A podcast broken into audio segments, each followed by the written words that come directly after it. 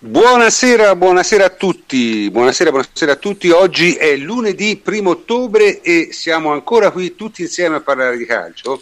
È stata una settimana piuttosto lunga, sono successe diverse cose. Due partite di calcio, della prima non se ne è accorto nessuno. Eh, altre notizie di vario genere di cui poi parleremo. Insomma, sarà una puntata estremamente ricca. Ecco. Ovviamente parleremo di Juventus Napoli e ci soffermeremo un po' su tutti gli aspetti tecnico-tattici della partita. Parleremo ovviamente della, diciamo, vabbè, poi vedremo come chiamarla, insomma, de, della, dell'uscita di Marotta dalla Juventus, eh, anche lì diremo la nostra, e poi, diciamo, nelle varie eventuali diremo due parole, ma due di numero, su questo nuovo, sul caso Ronaldo, insomma, questa storia che è uscita sui giornali tedeschi, e se c'è tempo parleremo anche un po' della Juventus Under 23 che ha fatto due buone partite questa settimana. Io ne ho vista una intera e quindi sarò in grado di raccontarvi qualcosa.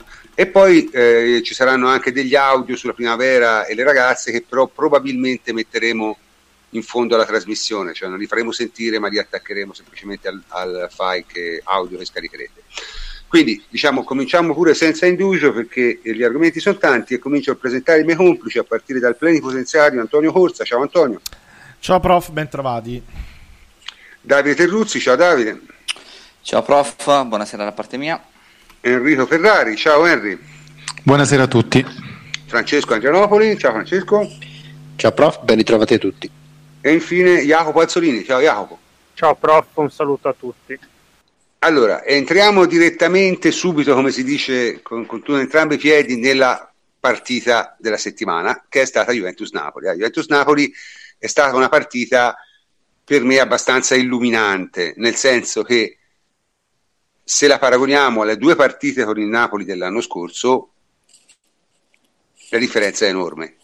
Cioè, quest'anno la Juve è nettamente di un'altra categoria cioè la superiorità della Juve, al di là del fatto che tu abbia trovato delle difficoltà al primo quarto d'ora, sia stato un po' a grattarti amabilmente i testicoli una mezz'oretta nel finale, per carità, cioè tutto quello che si vuole, ma per quello che si è visto, cioè l'anno scorso, secondo me questa differenza non si era vista negli scontri diretti. Il Napoli aveva altre debolezze, nel senso aveva altri difetti che gli hanno fatto perdere punti altrove ma negli scontri diretti con noi il Napoli aveva giocato sostanzialmente alla pari, sia all'andata sia al ritorno. Questa volta no, questa volta la superiorità della Juve secondo me è stata nettissima e evidentissima. Dico bene Davide? Sì, eh, dici bene, mh, mm, innanzitutto bisogna dire che eh, merito della Juventus che è cresciuta eh, con il mercato e Napoli è cambiato ed è un po' inferiore rispetto all'anno scorso, ne parleremo poi nel corso della puntata. Per quanto riguarda la Juventus, chiaramente la, la superiorità si è vista nella, soprattutto nella, nella mezz'ora uh, finale del primo tempo e fino all'espulsione di Mario Rui. Poi dopo hai detto giusto tu, c'è stato il momento cazzeggio eh, prolungato con gli ultimi 20 minuti che non sono piaciuti ad Allegri, come ha detto oggi in conferenza stampa. Ma mh, mm, è interessante vedere come la Juventus sia stata capace di risolvere i problemi che si era creata in parte da sola e che comunque Napoli aveva posto. Cioè, la Juventus dopo il gol, eh, a parte due minuti con ancora alcuni errori tecnici abbastanza facili, ha iniziato a fare quello che sa fare eh, molto bene, cioè ha palleggiato, ha ridotto gli errori tecnici, eh, ha mosso velocemente il pallone e ha cominciato a correre smarcandosi, perché nei primi 15 minuti il problema fondamentale era che troppi giocatori, specialmente a centrocampo, erano, erano fermi e chiaramente la Juventus come abbiamo visto in queste prime partite, poggia molto sull'asse di centrodestra, dove ci sono Cancelo, Bonucci, eh, c'era Emre Gianna, eh, Pjanic, ci stava Di Bala. La Juventus sostanzialmente aveva una superiorità numerica a centrocampo, spesso anche posizionale, eh, con Matuidi che lavorava molto bene ai fianchi di Allan e ha cominciato a far ballare la, Napoli. In mezzo a campo ha palleggiato molto bene nello stretto con un possesso palla che non è schematico, non è dogmatico, eh, è dovuto alla ricerca di fare densità attorno al pallone per cambiare lato e poi dopo cercare la verticalizzazione. E la Juventus ha anche alzato la velocità delle giocate, l'intensità, la fisicità, perché Emre Can e Matuidi sono stati fondamentali nel recupero alto del pallone, così come eh, si è vista una Juventus diversa rispetto a, a, quella a cui eravamo stati abituati in passato, soprattutto nei big match, c'è una Juventus che era molto più propositiva in questa diciamo 45 minuti in cui ha, ha mostrato tutta la sua superiorità eh, cercando di recuperare appunto la palla alta perché in questa maniera si può permettere di eh, schierare Di Bala, Masukic e Ronaldo. C'è un dato che è veramente impressionante ehm, che riguarda sia l'elevato possesso palla che era intorno al 60% in questo arco di tempo in cui la Juventus si è dimostrata superiore e anche eh, nel numero delle occasioni perché in questo periodo proprio la Juventus eh, si è resa molto pericolosa. E, hai detto tu in apertura, l'anno scorso questa, questo divario non c'è stato. Il fatto che sia avvenuto a fine settembre eh, si sia stato questo scontro diretto tra la prima e la seconda, eh, che si sia dimostrata la superiorità, eh, da, da, una parte significa che la Juventus ha lavorato molto bene sul mercato e che è molto più avanti rispetto a quello a cui siamo abituati a vedere nella Juventus di settembre, perché la Juventus di settembre spesso è un cantiere aperto in cui la condizione fisica non è ancora ottimale, invece adesso la Juventus ha questa capacità di switchare, proprio di alzare i ritmi quando è necessario e asfalta gli avversari, perché la Juventus ha, ha comunque asfaltato anche fisicamente il Napoli e, e anche la conoscenza tra i giocatori è aumentata decisamente con il passare delle partite. Mentre il Napoli Ma, è un po' allora, posso... diminuita rispetto a quello dell'anno scorso. Allora, voi sapete che io non sono un grande estimatore di Sarri, ma non per quello che fa sul campo, eh, per altre ragioni. Va anche detto che effettivamente si è visto che Pippa è incredibile Mario Rui, che si sapeva benissimo era così, però l'anno scorso faceva la sua porca figura.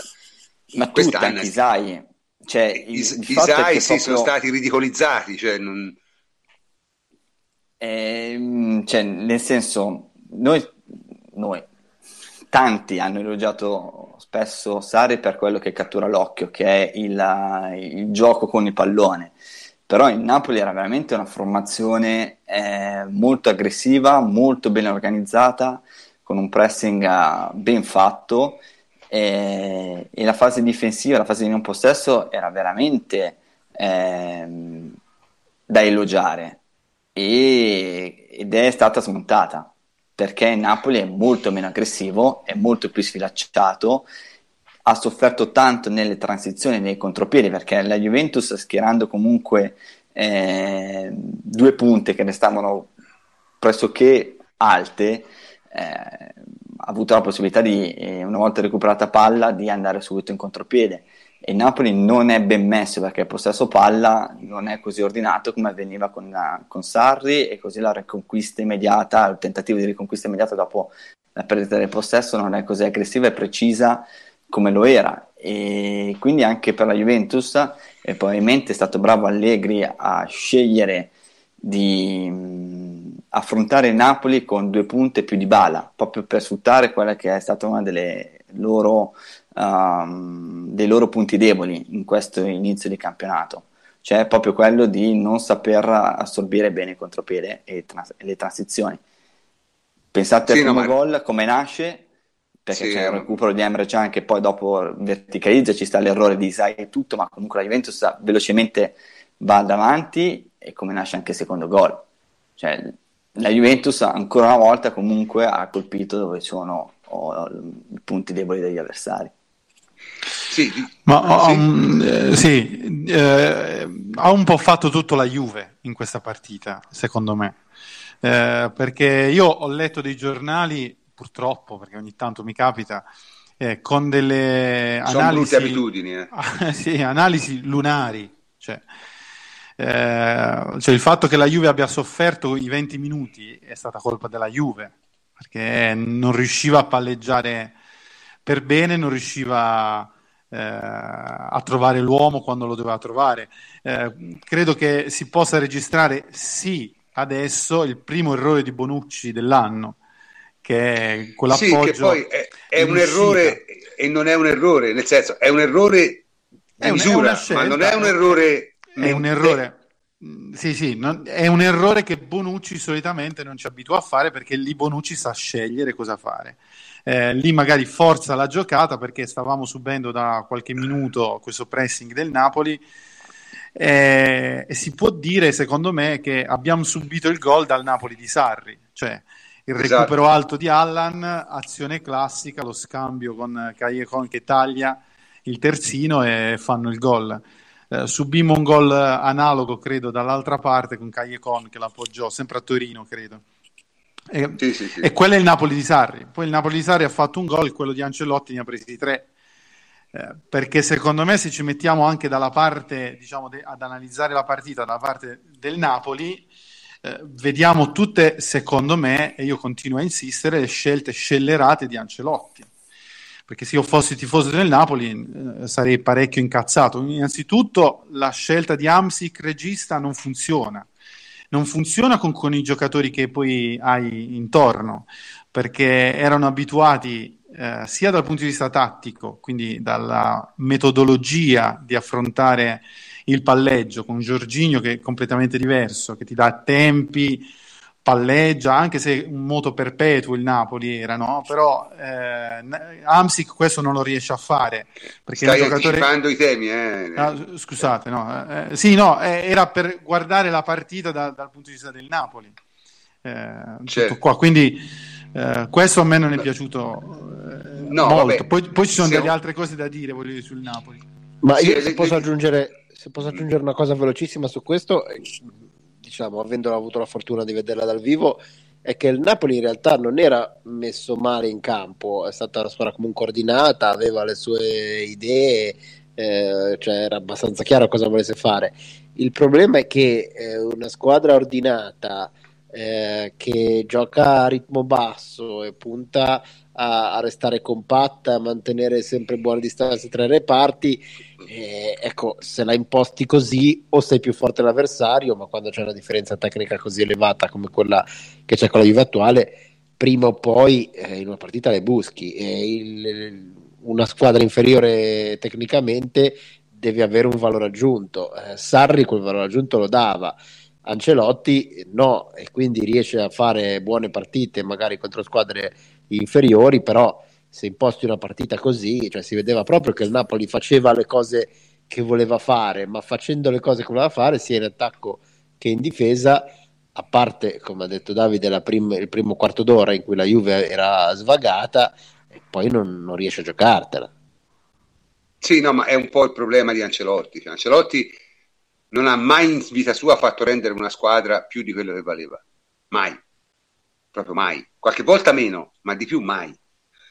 E, e, e questo era la cosa che noi tutti pensavamo all'inizio di stagione, al di là del discorso di, di, quanto si fosse forti noi, è che il Napoli avrebbe sicuramente perso questa componente qui, perché questa non è proprio di Ancelotti, cioè Ancelotti è uno appunto imposta la squadra a quel modo lì, vincerà le sue partite contro le squadre inferiori, vincerà qualcuna con le squadre pari a lui, qualcuna la pareggerà, qualcuna la perderà, ma contro le squadre più forti perderà sempre, perché Ancelotti ha fatto sempre questo cioè contro le squadre più forti è difficile Ancelotti vinca. No, ma poi prof, eh, cioè, io discuto anche delle scelte, delle scelte di, di giocatori. Sì, ma ne, ne, parliamo poi quando parliamo un attimo del centrocampo, così almeno eh, ti puoi sfogare.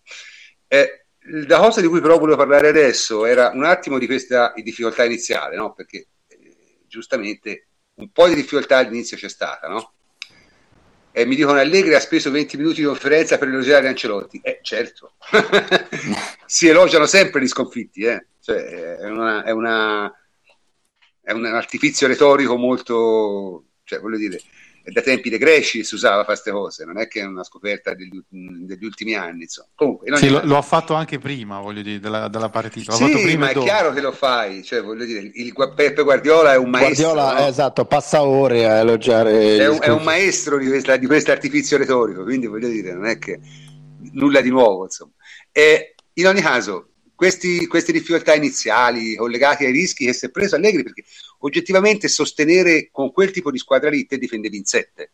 Quindi sostenere, diciamo, Dybala, Ronaldo e Manzukic in questo ruolo qui, perché Manzukic non ripiegava, eh, non faceva quello che faceva due anni fa. Giocavi proprio veramente con tre punte questa volta. E, e, insomma, qualche difficoltà c'è stata, no, Jacopo?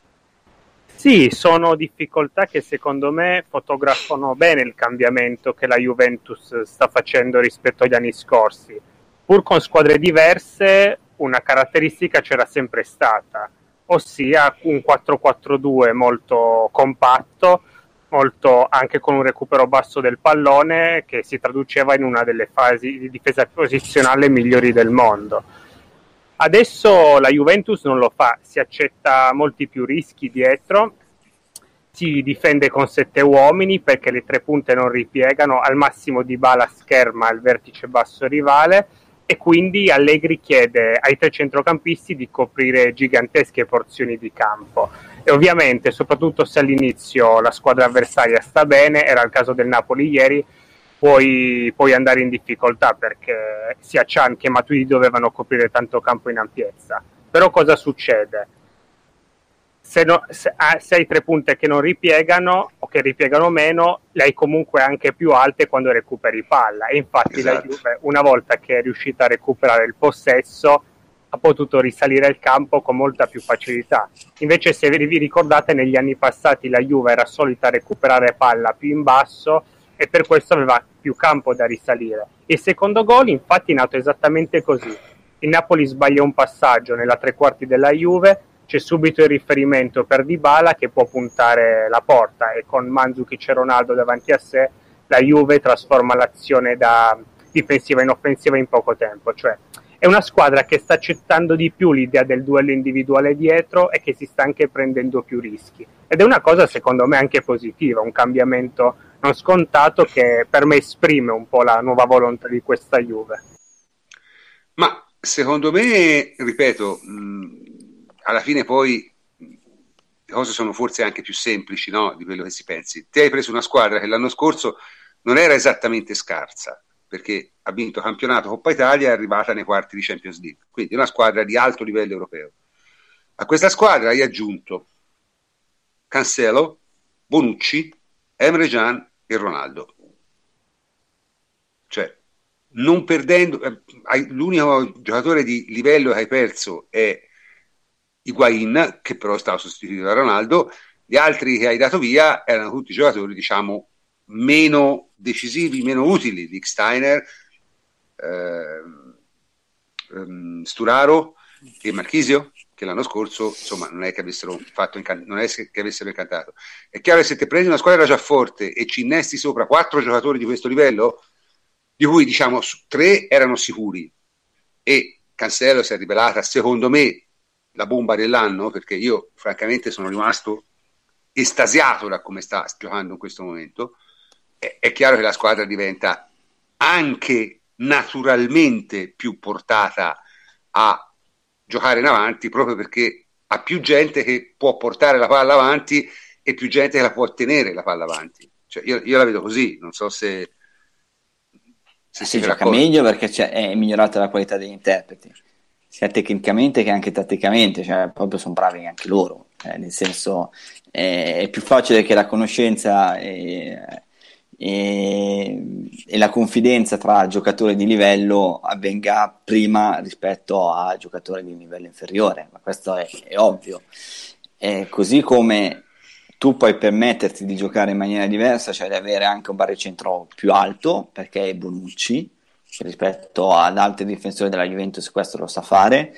Eh, e perché hai Cancelo. Hai Cancelo che ti permette di salire tanto Pjanic è più libero rispetto all'anno scorso e, e, questo è solamente un bene perché eh, l'anno scorso era l'unica fonte di gioco, oltre a Chiellini, eh, per dire.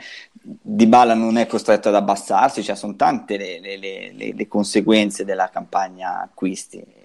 E, però va anche detto che tu puoi dif- difenderti eh, non posizionalmente con squadre comunque inferiori Poi dopo certo, ci sarà nel momento in cui la Juventus dovrà difendersi. Ma, ma la Juve eh, non anche ha perso... vista l'occasione, cioè nel senso, magari tante volte hai anche bisogno di Douglas Costa sulla sinistra perché ti porta su lui la squadra da solo. Certo, e... ma io, la Juve non ha perso questa sua capacità di difendere posizioni. No, si è vista col Valencia. No, esatto. però accetta anche di, di, giocare in maniera diversa. esatto, esatto. Diciamo, ha più, ha più alternative. Sì, sì, però come avevamo detto in estate, prima, il primo pensiero di questa Juve è giocare come col Napoli, cioè accettare di difendere anche in sette e, e giocare un calcio diverso. Perché Ma lo puoi fare perché c'è Emre Can, ad esempio, che è diverso da, da Khedira, cioè nel senso anche sì, la sì. fisicità che ti porta e le uscite che, che ti può sì, fare. Sì, lì volevo arrivare. Cioè, i, giocatori no, cioè, che, proprio... I giocatori che hai inserito ti consentono di fare questo tipo di calcio diverso. Ma io credo che la Juve abbia provato anche gli anni scorsi, cioè Allegri ha provato anche gli anni scorsi a impostare, a impostare diversamente la squadra, non riuscendoci e tornando su quelle che poi erano le linee guida del passato. Quest'anno, con la qualità che abbiamo inserito, eh, credo fosse inevitabile. No, ma questo guarda dimostra solo che grande allenatore è Allegri. Eh? Cioè, ma ci sono poi. Cioè, no, dico, ha inseguito vai, un'idea tattica per quattro anni, aggiustandosi tutte le volte che non funzionava e vincendo nel frattempo. Ragazzi, no, la, versatilità, la versatilità di Allegri è notevole però poi si, vede, si, vedono anche i cambiamenti nelle piccole cose, perché quando tu metti un giocatore di un certo tipo al posto di un altro, il cambiamento è evidente. Però anche i, i piccoli apporti, per dire, eh, la Juve tende a recuperare il pallone più alto, va più, va più in pressing in modo non, non esasperato, ma sicuramente molto più dell'anno scorso, però lo vedi per dire, eh, già un giocatore come Cancelo che comunque cerca sempre l'anticipo, e in qualche modo un pochino si trascina dietro la linea difensiva perché è ovvio che se tu eh, non è il terzino destro che comanda la difesa ma se il terzino destro è uno come Licksteiner o De Ciglio che scappa sempre è logico che anche gli altri tendono a eh, diciamo così, a esserne influenzati ecco. Poi il, il Bonucci di turno ti può dire stai su però se quello scappa in linea di massima scappi anche tu. Se tu c'hai a destra uno che va sempre in anticipo, tendi a magari una volta o due gli dai due orlaci, gli dici eh, non farlo sempre, però a un certo punto sei anche portato ad andargli dietro. Ma lo si vede anche eh, con Cristiano Ronaldo, cioè Cristiano Ronaldo spesso e volentieri quando la Juve è un po' eh, addormentata, diciamo così, sul, sul possesso palla avversario, esce velocemente e chiama a urlacci a grandi gesti con le mani la squadra di salire. E la squadra sale perché l'anno scorso anche Higuain quante volte Higuain andava da solo eh, a, a, puntare un difensore centrale poi si girava e vedeva che nessuno lo seguiva e mandava tutti a quel paese. Però se lo fa Cristiano Ronaldo eh, cioè se sale sì, Higuain sì, con tutto che è Higuain non è Falcinelli però tu puoi dirgli vabbè tu sali ma io non salgo perché non, non me la sento. Se sale Cristiano Ronaldo gli puoi dire di no. Quindi sono piccoli tutti piccoli da, cioè dalla macro area che è Allegri che sta un pochino rivoluzionando e cambiando il suo gioco ai piccoli dettagli tutto, tutto concorre nella stessa direzione diciamo così. Sì, sì. quello che si è notato secondo me ieri è l'assoluto dominio a centrocampo, no? E qui Henry ti puoi scatenare a dire tutto quello che non ti ho fatto dire prima. Ma quello che ha funzionato nella Juve, credo che l'abbia eh, detto, ben detto Davide. Quello che non mi è piaciuto nel Napoli eh, sono queste, diciamo, queste invenzioni di Ancelotti con questo Zilinski quarto a sinistra che è praticamente un giocatore al 50% perché Zilinski è una mezzala pura sì. e fargli fare il quarto a sinistra mi sembra un insulto al calcio.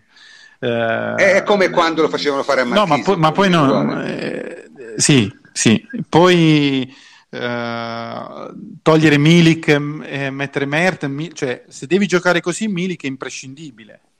Se, eh, non puoi prescindere da un centravanti se, se se questo è, è il calcio ma, che ma devi te, proporre. Te non, sei, te non sei un ancerottologo, perché io che lui, ave, che lui, avrebbe giocato con i tre piccoli, l'ho detto il giorno prima. Sì, infatti perché ha perso. Per, esatto, per, perché, Ancelotti, perché Ancelotti ha ragionato come ragiona sempre, che ha fatto l'anno scorso, con chi ha messo l'anno scorso il, il, difficoltà la Juve e il Napoli, giocando con i tre piccoli perché non si dà punti di riferimento ai, attac- ai difensori. È il ragionamento anni 90, capito? Eh, quando io dico Ancelotti n- non fa più l'allenatore da anni, intendo esattamente questo. No, ma lui, allora, secondo me lui cioè... ci prova, però non, non, non, ci sta prendendo molto. Cioè, io ho visto anche nelle partite precedenti Fabian Ruiz, che è una mezzala mancina di altissima qualità tecnica, secondo me, è grande fisico, fare il quarto a destra, cioè una cosa che ti viene la pelle, la pelle d'oca cioè, allora, se la proposta è sempre solo questo 4-4-2 adattato e riadattato, eh, ricucito, eccetera, alla fine gli, gli, altri lo sanno e la proposta di calcio non può che durare una, un 20 minuti, mezz'ora a partita, perché magari vanno a tutta, eh, perché il Napoli non ha eh, i punti che merita in classifica. Questo eh, io ci tengo a dirlo. Cioè, il Napoli cioè, dovrebbe avere di meno, secondo te? Sì, sì, assolutamente sì. Cioè, il Napoli ha vinto un paio di partite con grande fortuna, eh, concedendo 17-18 tiri in porta agli avversari. Eh, quindi diciamo il, lo, il, potere della Juve, eh, lo strapotere della Juve a centrocampo è stato evidentissimo anche perché eh, consolidavamo eh, il palleggio poi con Cristiano Ronaldo e Dybala. Eh, cioè lui ha concesso questo, cioè invece di mettersi con un centrocampo a 5 eh, ha fatto questo obrobrio secondo me.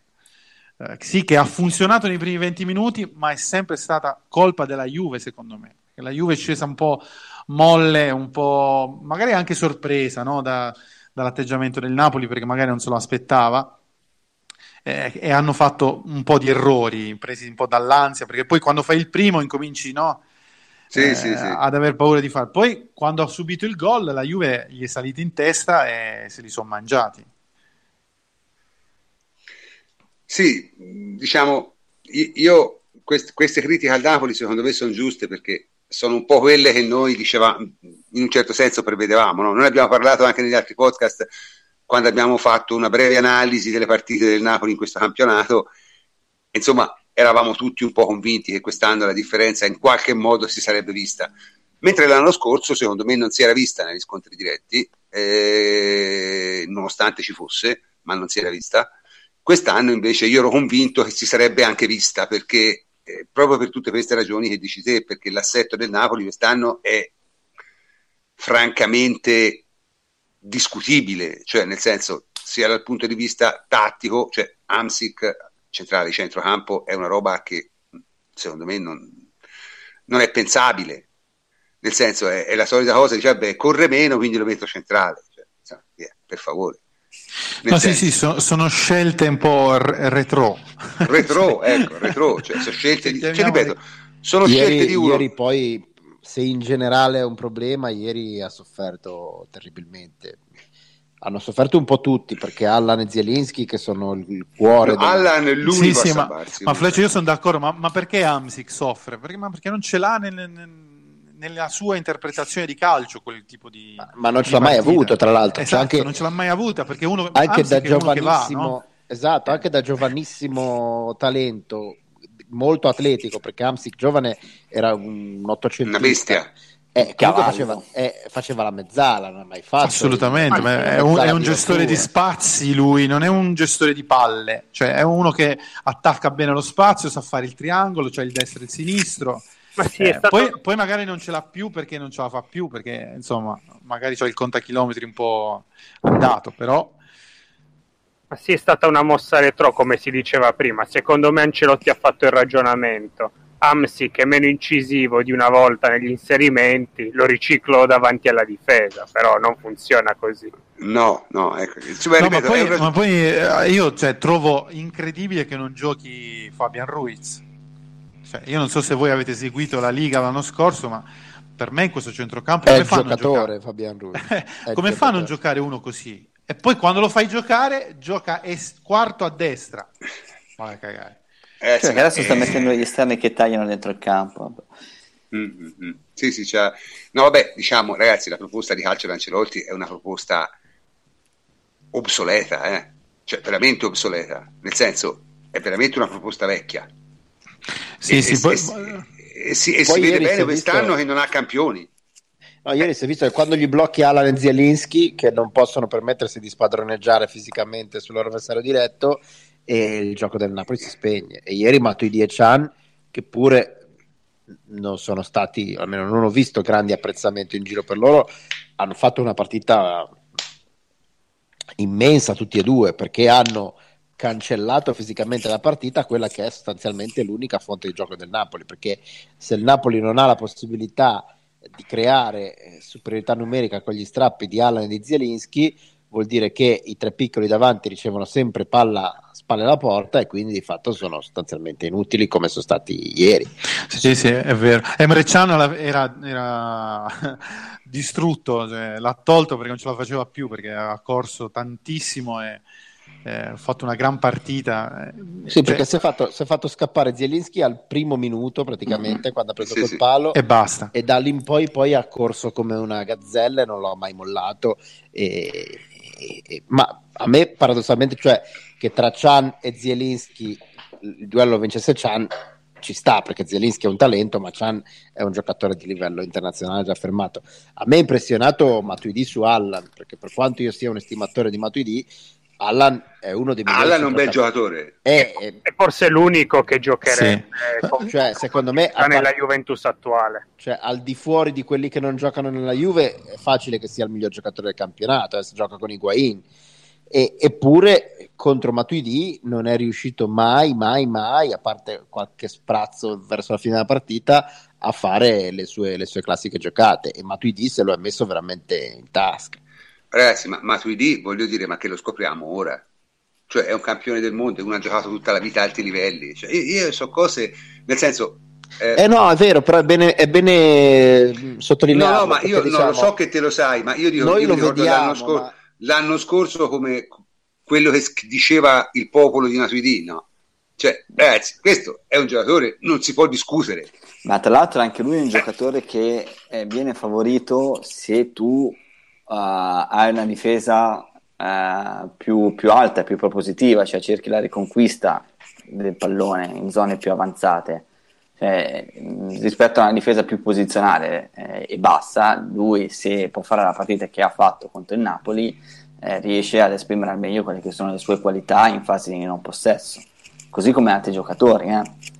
Cioè, nel senso, è, è, mh, per assurdo, per le caratteristiche dei giocatori che la Juventus, specialmente a centrocampo, è più complicato far giocare bene la Juventus e far giocare bene quei centrocampisti quando si difendono bassi piuttosto che farli andare a prendere altri giocatori. Perché anche, anche Kedira è un giocatore che riesce a dare il meglio quando comunque eh, va a prendere altri giocatori, perché se si abbassa se, se li perde magari dietro, ai suoi, dietro le spalle e ai suoi fianchi. Ma poi paradossalmente Matuidi è, anche, è ancora poco sfruttato e poco utilizzato, sembra paradossale dirlo, però per esempio ieri dimostrando un'intelligenza tattica sovrumana nel momento in cui la Juve era in difficoltà perché eh, la Juve giocava diciamo poco convinta e il Napoli col suo pressing non, non alto ma eh, volto a non, a non, darti linee di passaggio la stava mettendo un po' in difficoltà Matuidi si, met- si muoveva in una maniera perfetta ed era sempre libero per dare un appoggio solo che Alessandro e Chiellini lo vedevano libero, vedevano che era Matuidi e non gliela davano e sceglievano un'altra soluzione. Che era una cosa che mi mandava in bestia perché, eh, voglio dire, cap- capisco che se c'è Matuidi che è in posizione di trequartista, tu magari dici vabbè non gliela do perché poi rischi che la perda. Però in una situazione di giro palla elementare, se lui è libero gliela devi dare perché il giro palla elementare te lo sa fare, ti dà uno sbocco che poi ti permette di uscire. E infatti nel secondo tempo la cosa è cambiata e eh, Matuidi è diventato essenziale per, per saltare la pressione del Napoli. Però per dire anche in un momento di difficoltà lui la, anche senza bisogno di aspettare che la Juve si assestasse emotivamente e, e, che entrasse anche fisicamente nella partita lui l'aveva già trovata la soluzione cioè volendo potevi saltare il pressing del Napoli a ogni azione perché lui si era sempre messo libero. Solo che avrò contato almeno 15 occasioni in cui Chiellini e o Alexandro, pur di non dare la palla a lui con una linea di passaggio pulita, sceglievano di fare qualcos'altro perché capita, diciamo, a tutti i livelli del calcio, che quando alzi la testa e quello davanti a te è uno che coi piedi non, non ci sa fare, spesso e volentieri dici no grazie e la dai a qualcun altro. Vabbè, comunque, la partita mi sembra che noi l'abbiamo analizzata eh, tatticamente, abbiamo, abbiamo, analizzato la partita dei giocatori normali, no? Eh, ora, ora, c'è da analizzare la partita degli extraterrestri. Ora sangue dal naso. Eh, eh sì, perché allora io Cristiano Ronaldo, secondo me, ieri ha dimostrato esattamente come mai è uno dei due più forti giocatori del mondo, pur non segnando. Perché onestamente è un giocatore che capisce in modo incredibile l'andamento di una partita. Questa partita qui non contava segnare, contava vincere. Magari lui la prossima partita, se si gioca utile, farà anche qualche venezianata per vincere, qualche, per segnare qualche gol in più. Ma sabato sera non ci ha neanche pensato una volta. Ha giocato esclusivamente e solo per la squadra. Veramente un giocatore incredibile e vabbè, insomma, eh, non lo scopriamo ora, però vederlo nella Juve fa veramente effetto. Ora io a me non esce il sangue dal naso, per fortuna, perché non, non soffro di epistassi come Henry, però voglio dire, è tanta tanta roba, eh. Davide è una roba incredibile, Dai, questa... ha, fatto veramente, ha fatto CR7 davvero ieri sera. Cioè, questa è veramente una delle caratteristiche dei grandissimi, cioè quello di fare la cosa giusta nel momento che serve e di alzare la prestazione, esserci eh, nella gara che conta. Eh, lo stesso si può dire di Chiellini, che chiaramente non ha le capacità tecniche eh, realizzative, ma è uno che dietro si fa sentire quando conta, lui la partita la fa cioè loro sono i due leader comunque ormai emotivi della squadra. Chiellini lo è stato nel passato, lo è anche adesso e Cristiano Ronaldo per quello che è eh, tecnicamente, ma anche per quello che è proprio a livello di personalità, cioè il saper fare la cosa giusta nel momento di difficoltà della squadra è sintomo anche di grande intelligenza. Eh, ha giocato bene, ha giocato veramente bene è stata la sua miglior prestazione con la maglia della Juventus finora. Il gol non è arrivato perché eh, il portiere ha fatto anche dei due buoni interventi. Ma pensiamo anche alla punizione. Finora noi no, abbiamo fatto, visto le no, di Ronaldo io, ha Due mezzi no? miracoli ha fatto. Eh, infatti, ha fatto, due mezzi miracoli. Eh, Cristiano Ronaldo finora noi, mi ricordo che nella chat eh, discutevamo, eh, Cristiano Ronaldo forse non dovrebbe battere le punizioni, sì è vero, c'è gente che Mm, come Di Bala, come Pjanic, anche a seconda delle posizioni sa battere meglio, però subito dopo il gol del pari, in cui fa una giocata da ala, perché Cristiano Ronaldo già in passato qualche volta l'aveva fatto in queste prime uscite con la Juventus, ma lì ha proprio fatto una giocata da ala stupenda e ha messo quel cross è perfetto, è delizioso. Eh, si va a prendere il fallo con una carica agonistica immensa che va a battere la punizione e la batte come noi pensiamo la debba battere Cristiano Ronaldo. E lì c'è stato un grande intervento, eh, anche colpo di testa sulla, sul gol di Bonucci. Eh, insomma, sono state tante giocate di, di Cristiano Ronaldo e per, per assurdo quasi ha sbagliato un gol fatto nel momento in cui la tensione era scemata, era scesa Mm-hmm. E qualche gol sbagliato abbiamo visto che è classico di Cristiano Ronaldo, no? cioè Henry dice è arrivato su cugino. Sì, no. si trasforma nel cugino. Cioè. Cioè, perché, boh, cioè, perché in un mondo normale c'è. avrebbe fatto 8-9 gol sicuramente. Perché poi Ma... dopo Cristiano Ronaldo evidentemente quando incomincia, e, e, non è solamente una questione anche di condizione, ma quando poi dopo bisogna fare gol per vincere la classifica cannoniere, perché quello è il suo obiettivo, quelle palle lì incomincia a metterle dentro. Cioè Cristiano Ronaldo di, da, da, diciamo da febbraio in poi avrebbe già fatto quasi 9-10 gol perché ne ha avute tante di occasioni anche non, non complicate per lui però Ma... veramente vedere Cristiano Ronaldo che ti fa quella prestazione così come aveva fatto col Valencia, perché anche col Valencia aveva giocato eh, molto bene, significa proprio l'intelligenza del grande campione, di una delle leggende del calcio, che nel momento in cui conta ti alza il livello della prestazione, alza il, tu, alza il suo e di conseguenza anche quello della squadra, perché se la porta dietro. Allora, io l'avevo detto all'inizio e lo ripeto ora, io non mi aspetto che Ronaldo segni valanghe di gol in campionato, per una semplice ragione, e si è visto bene in queste prime sette giornate, sei giornate sette, sette giornate. Ragazzi, i portieri in Italia sono più bravi, eh? Cioè, Ronaldo se giocava come ha giocato ora in Spagna aveva già segnato 5 gol e in Inghilterra ne aveva segnati 10. Cioè, gli hanno preso delle palle assurde. Mediamente in Italia i portieri sono più bravi, anche delle squadre piccole, non c'è niente da fare.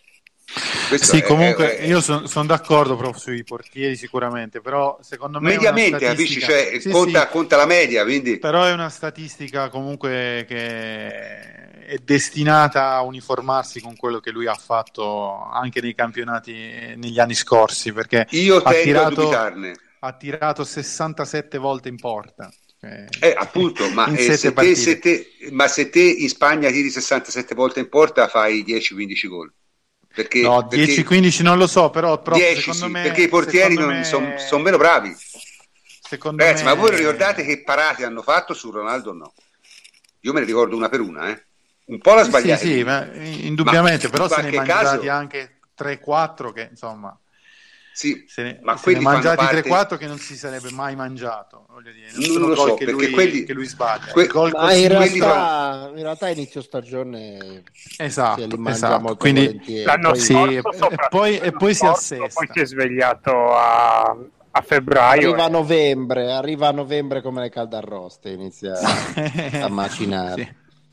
Sì. Ma poi la cosa incredibile è che lui alla prima giocata fa capire all'avversario che alla prossima può fare gol. E quindi questo, dal punto di vista del calciatore, è una cosa che ti, ti devasta, perché tu devi, cioè, devi triplicare, devi raddoppiare, gli devi correre dietro, devi, hai sempre paura di quello che lui fa. E questo lui guadagna un vantaggio sempre, un tempo di gioco ce l'ha, cioè lui è l'unico che riesce a calciare in porta anche se ha tre giocatori davanti. Eh, questo perché magari o gli vanno tutti addosso, oppure riesce a scaricare meglio la palla. Eh, e lui lo fa capire subito alla prima giocata. Però poi come ha detto Davide prima, sui movimenti da ala li sto apprezzando perché si stanno vedendo giocate un po' più vintage che ai tempi dell'ultimo Real Madrid si vedevano meno, giocate più stile tempi del Manchester United. Vero, vero, vero. vero, vero. Eh, comunque, diciamo...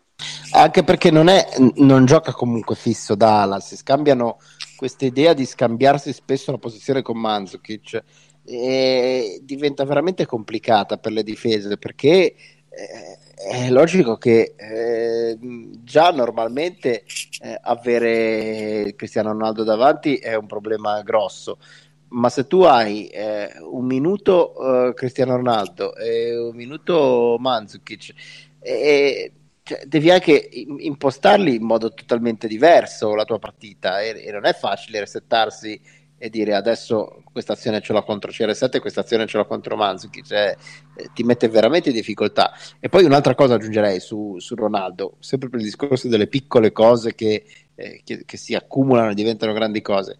La circolazione di palla della Juve con un attaccante come Ronaldo è di un altro mondo perché eh, rispetto a un attaccante forte ma normale, manca lo stesso di Bala per esempio, ogni palla che gli dai, il suo primo controllo è sempre buono quindi la circolazione di palla è un, lui è un volano per la circolazione di palla perché se anche l'hai fatta girare in modo un po' eh, impreciso, poi arriva lui e te la ripulisce con l'azione, te la, te la purifica.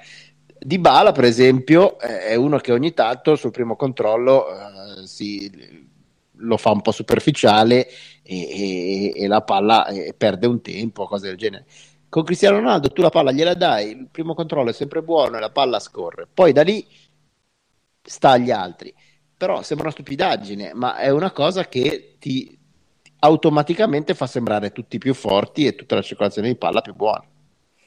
Ok, bene, diciamo, abbiamo parlato ampiamente della partita, avremo tempo tutto l'anno per cantare le lodi di questa squadra e francamente credo che per quello che abbiamo visto in queste prime sette partite, insomma, otto partite anzi, perché c'è anche il Valencia, eh, credo che lo faremo spesso e quindi bisogna cambiare argomento e passare, diciamo, all'argomento un po' più forte della giornata, no? Che cosa è successo? È successo che le strade di Marotta e della Juve si dividono. Allora, chiariamo subito, non sono dimissioni, è una dismissione.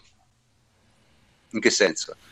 Nel, eh, c'è il cambio diciamo, del eh, Consiglio di amministrazione triennale, quindi già stabilito per, il, per ottobre, e Marotta non sarà in lista per il CDA. Questo di fatto vuol dire che Marotta e, e la Juve interrompono i loro rapporti perché è chiaro che è un segnale molto preciso. Eh, come interpretare questo fatto? Ma questo fatto qui, allora, io le spiegazioni se, ne può dare tante. Eh, io sono per al solito per il rasoio di Occam, cioè quella più semplice di tutti. È stato detto, dice, ma poteva aspettare giugno? No, non poteva aspettare giugno perché il, sarebbe stata una mossa ancora più goffa metterlo nel CDA ora e licenziarlo a giugno. Quello sarebbe stato veramente assurdo, secondo me. Il cambio Comarotta è un cambio, secondo me, fisiologico.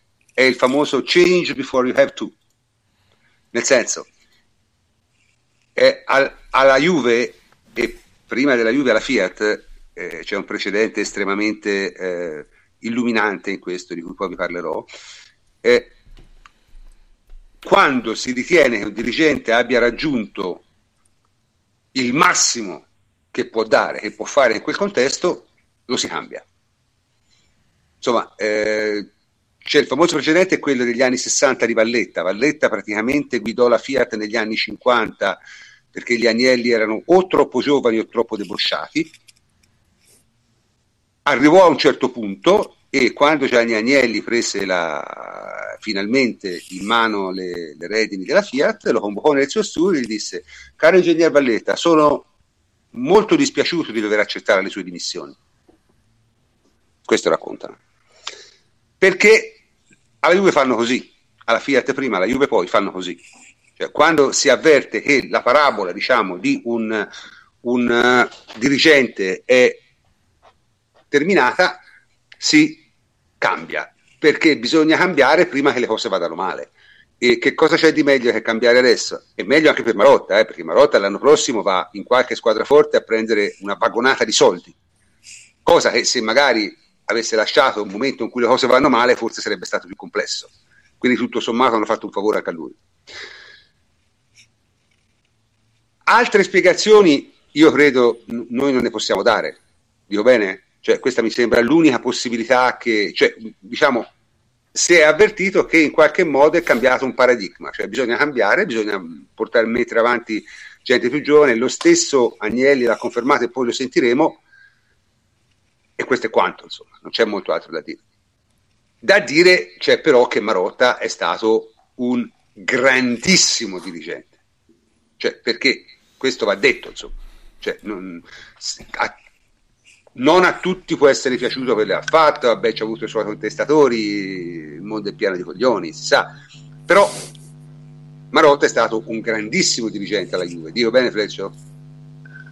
Assolutamente sì, eh, è giusto arrivati a questo punto anche fare il bilancio di quella che è stata la Juve di Marotta ed è stata una cavalcata straordinaria perché è arrivato in un momento in cui eh, la squadra era non dico in difficoltà, era abbastanza allo sbando tecnicamente, c'erano diciamo così eh, problemi enormi dal, dal campo al fuoricampo perché si è ripetuto più volte quest'anno, cioè in questi, in questi giorni, del famoso rifiuto di Natale a vestire la maglia della Juve.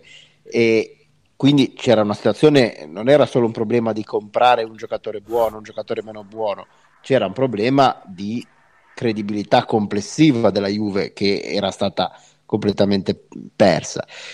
E Marotta piano piano, eh, col suo atteggiamento sempre di non di spaccare il mondo e di tremendismo e di eh, rivoluzionare tutto, ma da formichina, piano piano, con piccoli miglioramenti anno dopo anno, ci ha portati ai, ai vertici mondiali. Ma quello secondo me che, che delinea eh, più di ogni altra cosa la, la, il lavoro fatto da Marotta sta nel fatto che non è che non abbia mai fatto errori, perché ha fatto errori come tutti li commettono e come è umano che sia, però quando azzeccava le mosse erano mosse straordinarie. Quando le sbagliava non erano mai errori clamorosi. Per dire, eh, prendeva Pirlo e Barzagli e Pogba eh, praticamente quasi sotto traccia. Poi certo prendeva Elia, però il, il, l'Elia, il Rinaudo, eh, l'Hernanes, cioè gli errori che venivano commessi erano errori che uno dice certo, eh, potevi fare 30, ne hai fatto 31, ma non è mai successo che un errore di valutazione si sia rivelato eh, decisivo o, o, devastante a livello generale per la squadra, cioè commetteva degli errori che poi però venivano semplicemente messi da parte eh, tatticamente, tecnicamente e venivano poi emendati l'anno dopo cambiando il giocatore in questione con qualcuno di più meritevole. Però ecco erano sempre errori sul margine mentre sulla spina dorsale della squadra errori non ne ha fatti praticamente mai. E poi c'è un altro elemento secondo me eh, essenziale che può aver preso giocatori, ha preso giocatori fortissimi, alcuni li ha presi meno forti, eccetera, eccetera. Ma quando i giocatori se ne sono andati dalla Juve e quando la Juve ha ceduto i giocatori, quasi mai hanno reso di più di quanto rendessero la Juve. Quindi si può parlare finché si vuole dei luoghi comuni, tipo Marotta non sa vendere, Marotta di qua, eh, Marotta di là, si è fatto fregare, eh, eccetera, eccetera. Però poi se si vanno a vedere i fatti e, e, i numeri dei giocatori che lui ha preso e dei numeri che hanno fatto dopo, eh, si vede che in realtà sì, magari dal giocatore X poteva guadagnarci 3 milioni in più, però poi alla fine della fiera quel giocatore X con la cessione è stata un errore o è stata eh, cioè è stato qualcosa di, di, imperdonabile per cui ti penti per tutta la vita, tipo faccio per dire, per citare un caso celebre del nostro passato recente, eh, Henry, oppure è una cessione che dici, vabbè sì, eh, è andato via, ma alla fine non è che altro abbia fatto sfracelli. E se ci pensate, tutte le cessioni, comprese quelle di Vidal e Pogba, che sono state quelle più, più sofferte, alla fine hanno portato a questo. Quindi complessivamente diciamo che eh, è impossibile non riconoscere, non ringraziare Marotta per quello che ha fatto.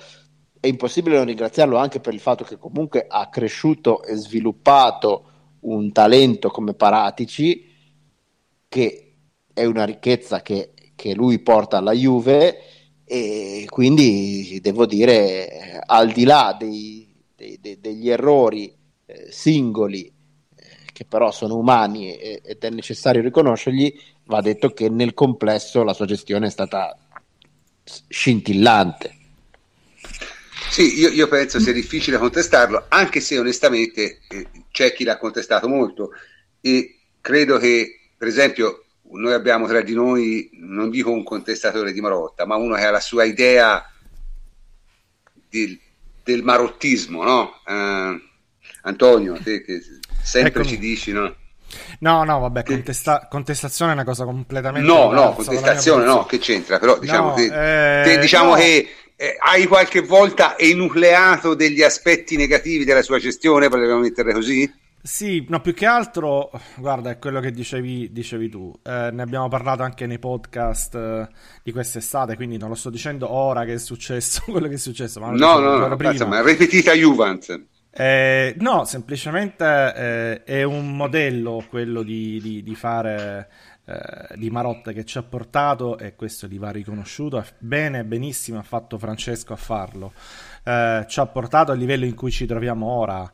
Eh, non dobbiamo mai dimenticarlo, Marotta è uno dei dirigenti che ha fatto la storia della Juventus e così deve essere ricordato, però probabilmente a un certo punto eh, il suo sistema eh, di fare il mercato eh, ha palesato alcuni limiti, eh, limiti che ehm, vengono, provengono non tanto dalla capacità, dalla bravura, eccetera, ma proprio dall'impostazione della sua visione di fare il mercato. Eh, ecco, qual, qual, era, qual, era, questa visione secondo te?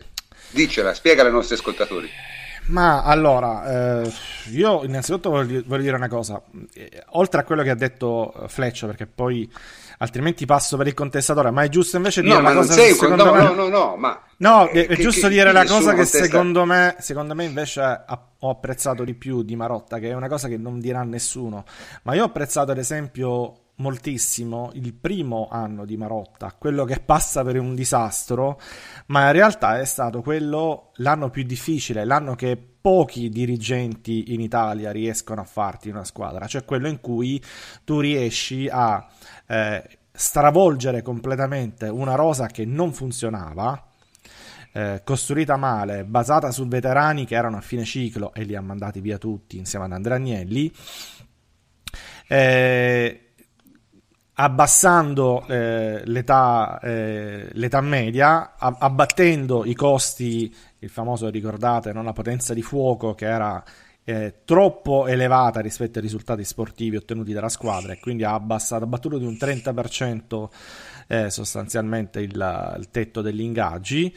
Ehm, ha rinnovato completamente la rosa e questo ha permesso di, di porre le basi per un vero eh, rinnovamento. È andata male poi sul campo perché la scelta di Del Neri non si è rivelata fantastica, tutto quello che volete, però quello ha posto poi le basi per avere il, nel, dal secondo anno una Juventus più snella, più forte, che ha trovato in eh, Antonio Conte il suo condottiero eh, fenomenale e questo ha permesso di costruire poi la cavalcata che è durata eh, per eh, tutti questi anni e ha visto la Juventus diventare una formazione eh, più forte d'Italia e tra le più forti in Europa. Tornando al suo metodo, ma il metodo è sostanzialmente quello di aggiungere poco alla volta, eh, ormai si era stabilizzato così, dopo questo inizio così devastante, per cui in un paio di stagioni erano andati via praticamente tutti quelli della precedente tutti, gestione. Sì, sì, eh, poi man mano ha cominciato a, ad aggiungere piccoli pezzi, piccoli pezzi, piccoli pezzi, ma senza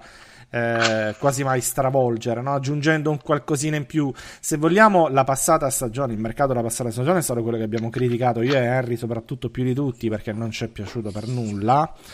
Eh, e quello forse è stato il mercato in cui si sono visti alcuni limiti, alcuni tipi di ragionamento, l'affidarsi ad alcuni procuratori per ecco, concludere. Allora, il, il, il, cattivo lo devo fare io, Antonio. Falla, allora, vai, vai. no, allora, secondo me, eh, allora, Marotta aveva fatto grandi cose alla Sampdoria ed è stata la scelta giusta al momento giusto, l'uomo giusto al posto giusto da parte di Agnelli. Però Marotta ricordiamoci che ha 61 anni, appartiene a un calcio di un certo tipo. E ha un che cosa vorrei dire? Marotta ha esattamente l'età mia, quindi è giovanissimo. no, no, giovanissimo. Cioè, è giovane dentro. Anni, per, quindi no, volevo subito. dire, no, non sta andando via per l'età. Sta andando no, via dai, l'età, l'età, modo... l'età, è un pretesto, dai. Non, non, non è l'età. sta andando via per l'età, è il suo modo di fare il mercato eh, che ormai non basta più alla Juventus. Questo è quello che io ho anche detto l'anno scorso e che credo che si stia verificando quest'anno eh, dopo, quello che, dopo il, quello che, è stato il mercato della Juve. Ma eh, Marotta è cresciuto con alcuni procuratori eh, che sono amici, è il giardino di casa sua. Marotta ha, ha, il merito di aver costruito una squadra, costruito una squadra eh, in tanti modi, eh, però facendo tanta quantità e tirando fuori dei pezzi da 90 eh, grazie allo scouting di Paratici. Adesso, secondo me, è arrivato il momento eh, per la Juventus mh, di cambiare e di fare un nuovo modo di mercato, cioè di fare diversamente il mercato, esattamente come lo fa il Real Madrid, perché il Real Madrid non ha eh, chissà quale direttore sportivo, ha una grandissima area scouting, perché la Juve è arrivata nella posizione in cui non serve sapere, cioè i giocatori forti li conosciamo, basta Nedved a dire che se c'è un buco come terzino destro eh, si, pre- si, va a prendere il migliore, no? Adesso alla Juve serve un cambio di passo sui giovani, alla Juve serve un cambio di passo ehm, sul poter prendere qualche giocatore anche a 50 milioni che abbia 18 anni così come fa il Real Madrid, come fa il Barcellona. Adesso esagero, magari non dall'anno prossimo, però magari ci vorranno un paio d'anni ancora, non lo so. Eh, ci, vogliono, però, ci vuole, ci vuole però, la disponibilità economica. Ci vuole la disponibilità economica di queste squadre, ragazzi. Sì. La ragione per cui lo fanno è perché fatturano no, il 30% Sì, però, prof, non, eh, sbagliano eh. poco. Eh. Quindi l'investimento che bisogna fare è sullo scouting e sui giovani. Perché il Real Madrid ha preso Vinicius 17 anni l'ha pagato 50 milioni se non sbaglio. La Juve ovviamente un, Marotta non avrebbe mai potuto comprare un, un calciatore di, di, quell'età a quella cifra, ma non perché la Juve non ha i soldi per farlo, ma perché non, è, non, è ancora nel, non era ancora nell'elite del calcio che fa questo tipo di operazioni. Onestamente non è nemmeno nella mia di mentalità, a me mi sembra un affare sballato. Eh. Ah, ma tu c'hai 61 anni, però devi provare perché poi tu c'hai 61 anni, però stai a posto 10 anni come Real Madrid. Cioè, no, questo ehm, che dobbiamo sì, capire. ma Ronaldo non l'ha preso a 17 anni a 50 milioni, Vabbè, l'ha, l'ha, preso, preso a 22. L'ha preso a 22 preso. dal Manchester United. Cioè, insomma, ragazzi, non esageriamo. Eh, no, no, no, non si tratta di esagerare, però si tratta di riuscire a trovare un Asensio di riuscire a trovare dei calciatori dal settore giovanile, che adesso è molto importante anche per le liste, eccetera, eccetera. Cioè, eh, lo so, però quello, certo dipende, quello però eh, non dipende dal ma, DS, ma, eh, quello è più una questione serve, di organizzazione. Marotta, ma non serve Marotta per capire che ci serve Cancelo o ci serve il ritorno di Bonucci, eh, cioè di prendere i giocatori fatti, eh, cioè bastano Nedved e Paratici. Non so, mm. Marotta è servito per fare il tipo di mercato che mh, appunto alla Juve eh, era necessario in quel momento. Adesso Beh. non serve più. Eh, questa è la verità. Ma se posso dire la mia brevemente, primo fatto, cioè, eh, ci dimentichiamo che Marotta era già stato cercato dalla Juventus nel 2009 quando comunque c'era ancora Blanca eh, che sarebbe diventato presidente, c'era Cobori Gigli, c'era Secco, cioè nel senso che era una volontà quasi della proprietà rappresentata da John Canna all'epoca, qua, ecco, tuttora, cioè nel senso che avevano individuato in lui eh, l'uomo giusto a cui affidare la dirigenza. E mh, mm, con lui sono arrivati uomini che eh, non avevano esperienze grosse a livello dirigenziale in società di calcio, perché Nedved è arrivato successivamente ed è un uomo di Agnelli. Eh, Pratici è una sua creatura ed è il regalo più grande che fa la Juventus quasi, perché comunque è un fuoriclasse che è diventato tale grazie anche agli insegnamenti di Marotta. E, e poi dopo comunque, come diceva Antonio, il primo anno è stato veramente complicato ricostruire una squadra, ma soprattutto la tenuta e la difesa dell'allenatore di Del Neri che è stato cambiato a fine stagione. Cioè, con Agnelli e con Marotta, al contrario aveva molta più esperienza con, con Ferrara e tutto, cioè, eh, non soffermiamoci solamente sul mercato, ma anche a quanto ehm, questa dirigenza, quindi Marotta con Agnelli, siano riuscite a creare una mentalità e un modus operandi, una mentalità nel lavoro, sul lavoro da parte della dirigenza. Eh, tutti dicono che la Juventus si sta bene, tutti i giocatori, e questo è anche merito di quello che è stato creato in questi anni. Poi eh, è chiaro che il mercato, il marottismo ti ha permesso di arrivare a porre non solamente delle basi, ma poi dopo a costruire qualcosa di grande. E probabilmente adesso non, non va più bene, non serve più, bisogna andare oltre.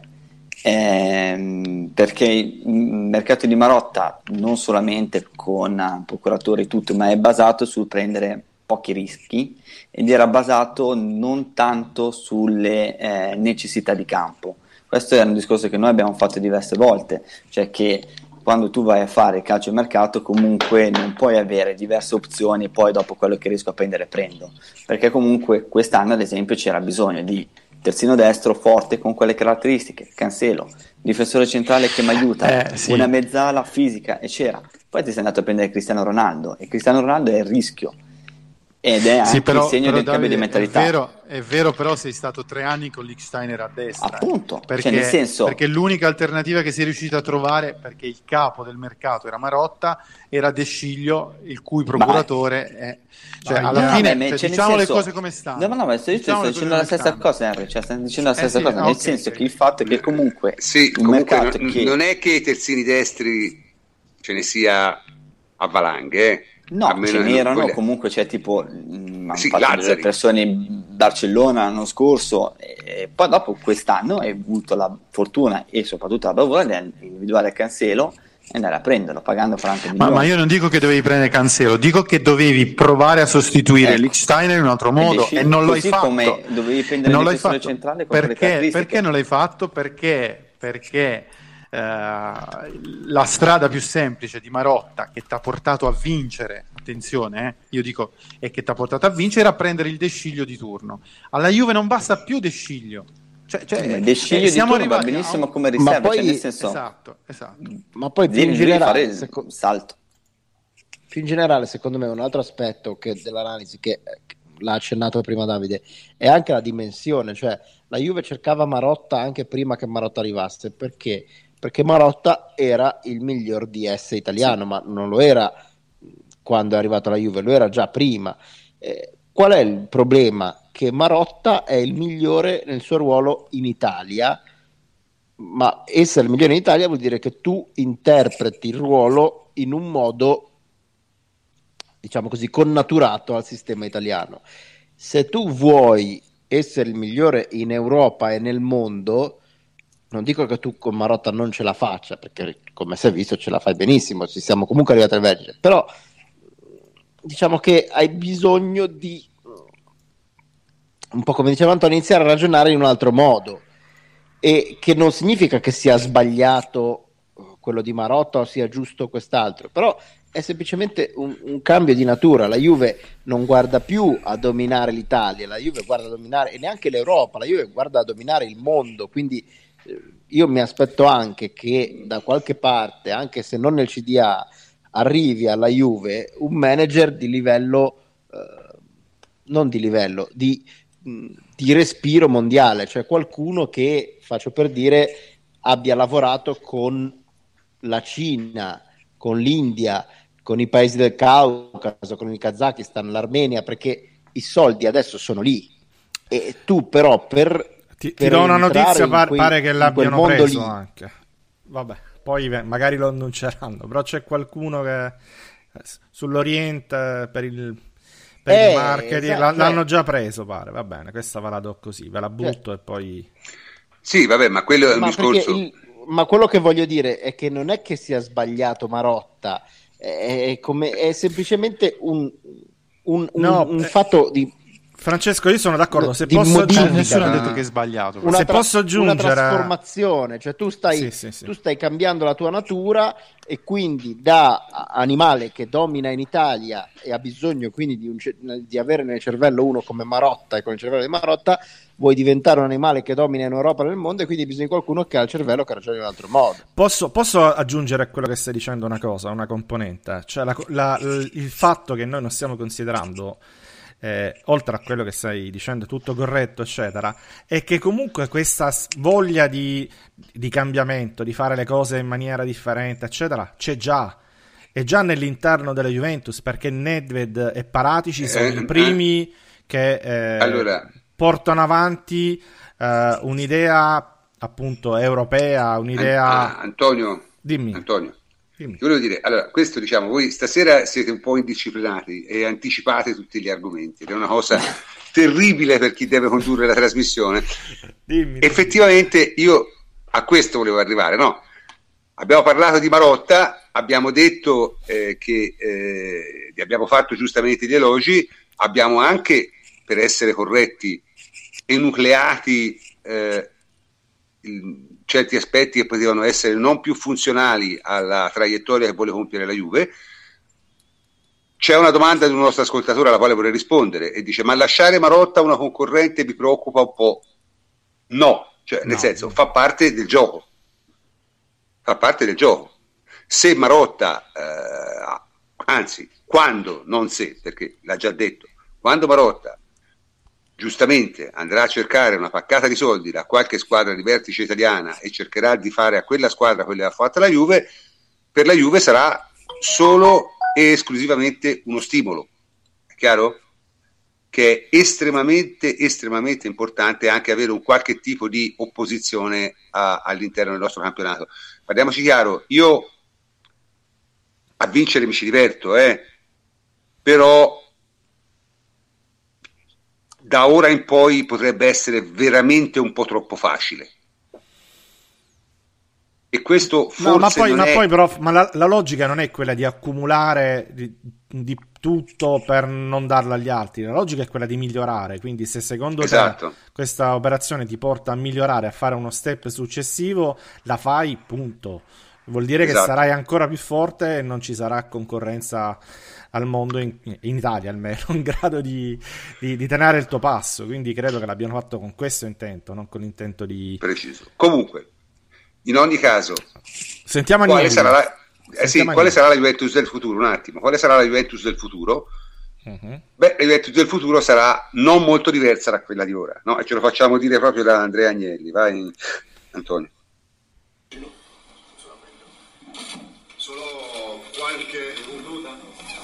Chiarimento sul, sul modello di gestione eh, della Juventus, visto che evidentemente in questi ultimi giorni eh, vi siete eh, scontrati eh, sul tema. Io tengo a chiarire che il modello di gestione della Juventus rimane sostanzialmente inalterato. Quindi, come è chiaro a tutti, c'è un consiglio di amministrazione che ha la gestione della società attraverso un sistema di deleghe queste evidentemente verranno eh, assegnate una volta che il nuovo Consiglio si costituirà eh, successivamente all'Assemblea del 25 ottobre. Dopodiché deleghe che dovranno far funzionare il modello di gestione della Juventus, modello di gestione che dal mio arrivo ad oggi è il medesimo, è sempre stato lo stesso, e si poggia su tre pilastri. Chiaramente al centro vi è lo sport, vi sono i ricavi e vi sono i servizi. Quindi da questo punto di vista non ci sarà nessun tipo di cambiamento e la Juventus continuerà a funzionare così come ha funzionato sino ad oggi. Quello che evidentemente cambierà sarà la leadership dei, dei vari pilastri all'interno di Juventus e di questo voglio dire siamo in un processo, oggi abbiamo emanato la prima disposizione organizzativa, Giorgio Ricci assumerà la funzione di responsabile dei ricavi, il titolo di Chief Revenue Officer, ci sarà un responsabile dell'area sport che sarà Fabio Paratici e ci sarà un responsabile per l'area dei servizi, che sono la finanza, le risorse umane, i servizi tecnologici, eccetera, gli acquisti, che sarà uh, Marco Re. Quindi da questo punto di vista il modello della Juventus rimane assolutamente inalterato. Quello che cambia al momento sono le persone, sono persone che ormai hanno 45 anni di media, quindi gente che è pronta e preparata per assumersi delle responsabilità in prima persona, gente che è pronta e preparata grazie anche allo straordinario lavoro di questi ultimi otto anni assieme di Beppe Marotta e di Aldo Mazzia.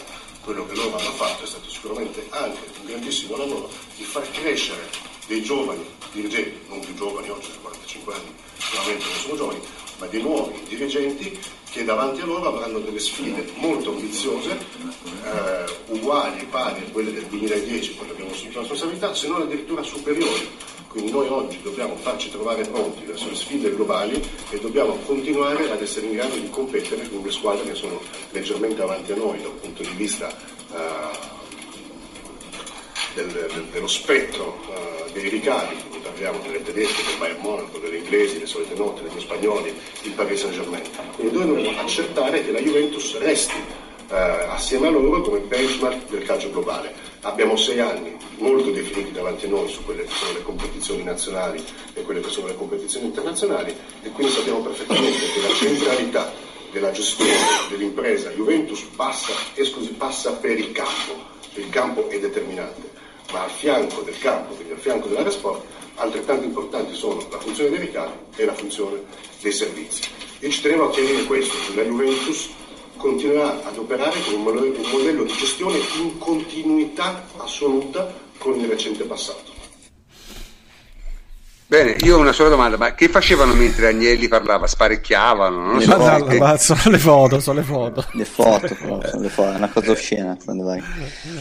Sono le Terribile. foto purtroppo. Comunque, avete sentito le parole di Agnelli? No, allora, diciamo, assoluta continuità, e questo vabbè, si dice sempre, però in realtà in questo caso è pure vero, perché diciamo è una promozione di fatto di Paratici a esatto. capo totale dell'area sportiva.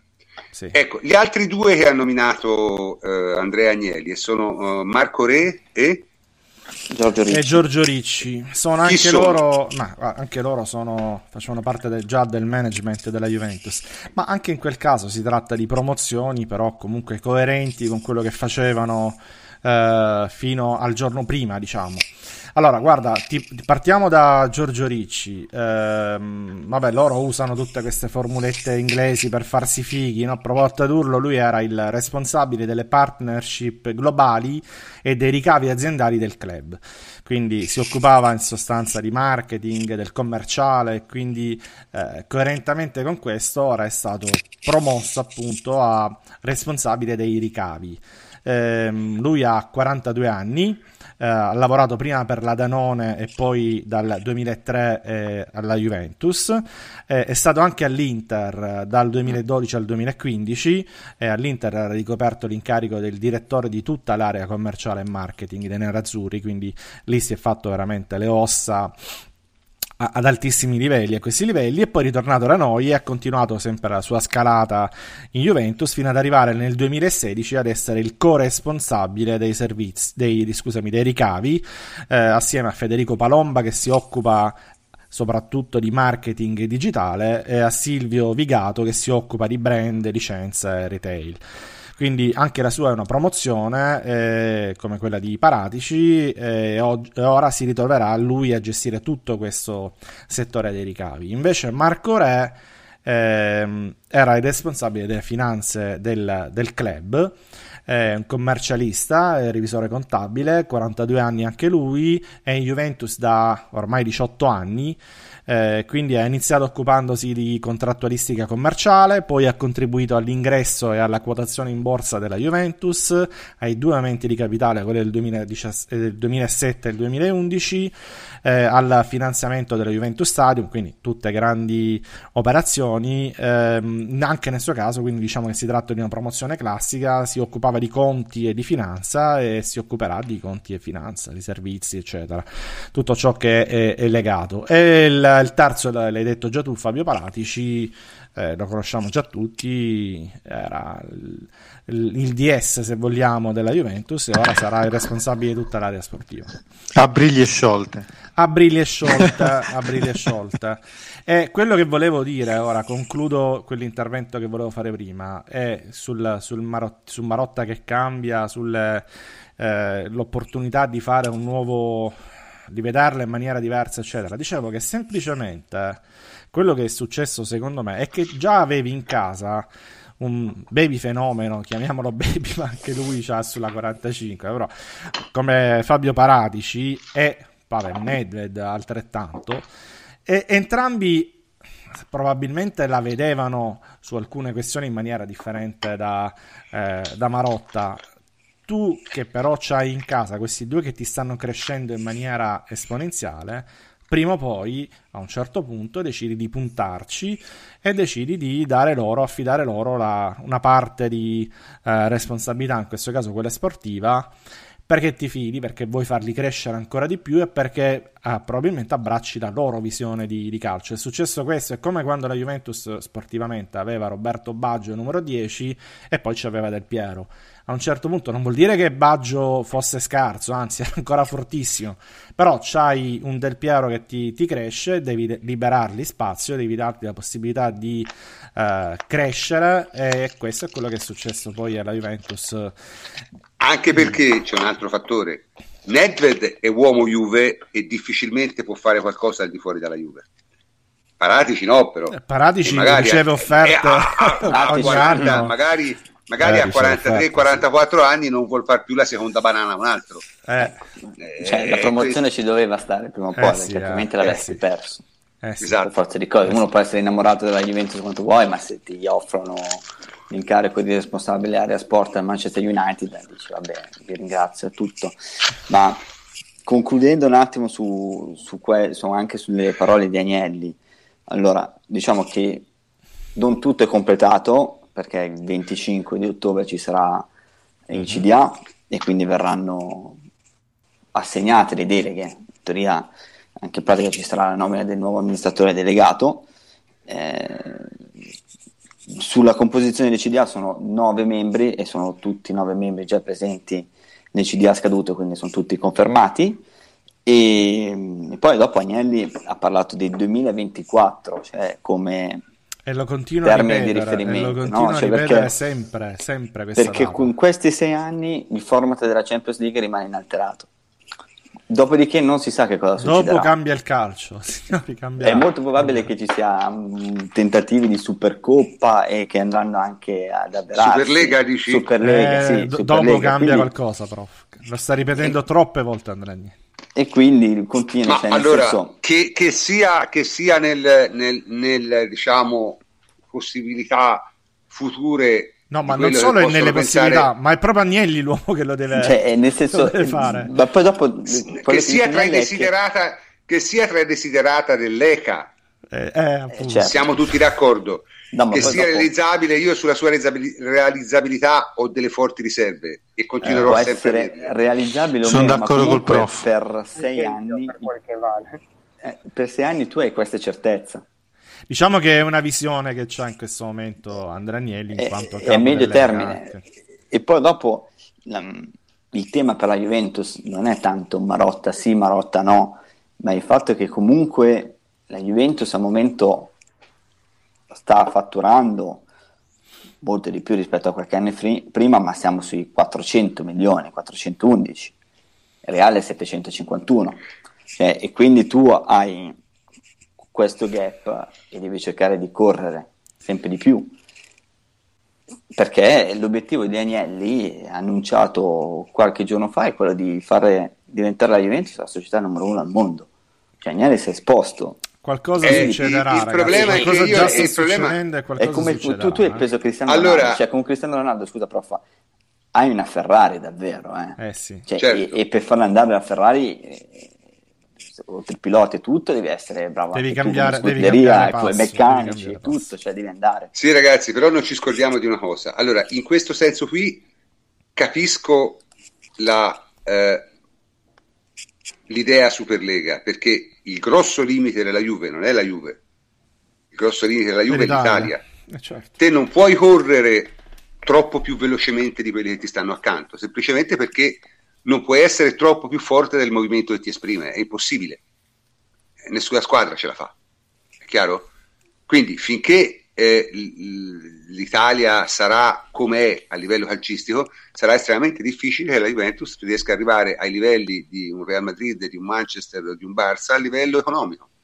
Cioè è, è proprio impossibile, perché se non cresce il movimento italiano globalmente, e non ne vedo francamente i segnali, anzi vedo um, segnali negativi da questo punto di vista, sempre più dilettantismo, sempre più cialtronismo, sempre più... Eh vabbè, poi abbiamo ovviamente anche quel tipo di governo che abbiamo, non mi aspetto nessun tipo di intervento eh, di natura diciamo legislativa che possa cambiare le cose e, e se le cambia le cambia in peggio, quindi voglio dire, diciamo che per l'Italia calcistica io vedo diciamo, la previsione più ottimistica che rimanga come adesso e, e, questo qui è un limite molto forte per l'Italia. D'altronde, d'altronde la, la, la prospettiva Superlega è secondo me estremamente remota, estremamente remota, cioè perché non, non, vogliamo fare questa discussione, forse la faremo prima o poi, la apriremo seriamente, ma ci sono troppi limiti concreti al fare una cosa del genere. E, ehm, al momento ti devi mettere a discutere con, con la UEFA, la FIFA, cioè, quelle sono cose che farebbero perdere probabilmente la voglia uh, la pazienza a Gandhi, insomma, non, non... Prof, aggiungo anche che ci sono attualmente le istituzioni UEFA palesemente contro questa cosa. Esatto. Vabbè, esatto. grazie, Conte è fatta è ovvio, è ovvio, però le... fa, eh, sì, non, però, non ti devono dire sì, non ti devono dire sì. Loro lo devi fare, cioè, non... No, non devi fare l'accordo. Puoi anche non farlo. Cioè, però dai- mettiamoci dalla parte dei club, diciamo, al Paris Saint Germain, alla Juve, al Bayern converrebbe. A tutti. Proprio eh, per quello che è l'espressione dei campionati in cui giocano, no? Ma io Sono penso che perfette- proprio il discorso degli agnelli sia come in Formula 1 c'è il patto della Concordia, no? Il patto della Concordia è l'accordo che fanno le scuderie con l'organizzatore, che era Bernie Eccleston fino a qualche stagione fa. Cioè, nel senso che la Juventus, così, così come le altre società, sa benissimo che fino al 2024 i format sono questi. Cioè, quindi l'obiettivo a medio termine è entro il 2024 bisogna crescere. E, E- quindi si sta cercando di accelerare. Allora, ed è quello. indubbio, allora io non ho dubbi che la Juventus crescerà, ho però dubbi, però cresceranno anche gli altri, e ho dubbi sul fatto che la Juve possa raggiungere i livelli di queste squadre qui con un movimento di questo tipo. Cioè io, io sono, questo è, un- è uno dei miei cavalli di battaglia, io l'ho sempre detto, se la Juve vuole crescere deve far crescere anche il movimento. Forse vabbè, la mossa di Marotta va vista anche in questo modo. Mandiamo Marotta a un'altra squadra, Limone diventa un'altra squadra forte, non solo la Juve. Il movimento eh, globale cresce, cresce la PIL del campionato, non lo so.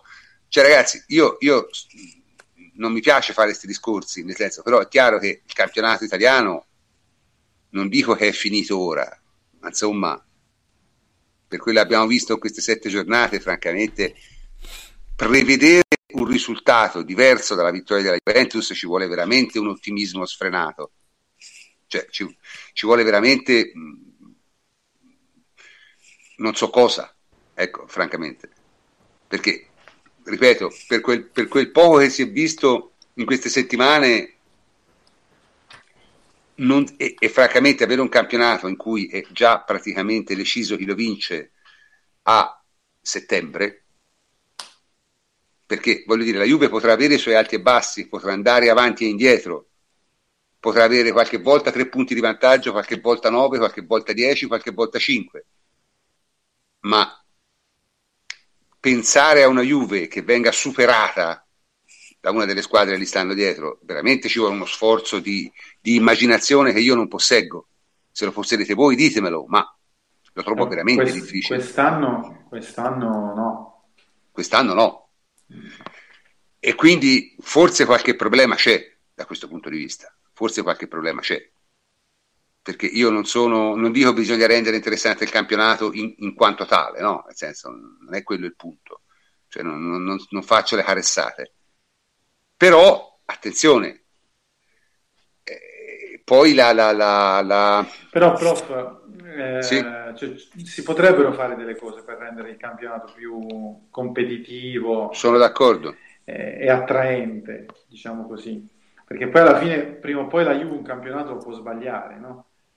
Eh, magari se tu riduci il numero di squadre, eh, Questa sarebbe meno- una soluzione, eh, meno tempo per recuperare, cioè la Juventus certo. eh, l'altro anno, due o tre anni fa, non mi ricordo, è partita con Due. meno 12, cioè avevamo 12 punti di, di stacco dalla prima ed è riuscita a recuperare proprio perché il campionato è molto lungo. Beh, insomma, la Juve ha vinto, ha vinto, ha vinto 24 partite su 26. Sì, eh. perché era nettamente più forte.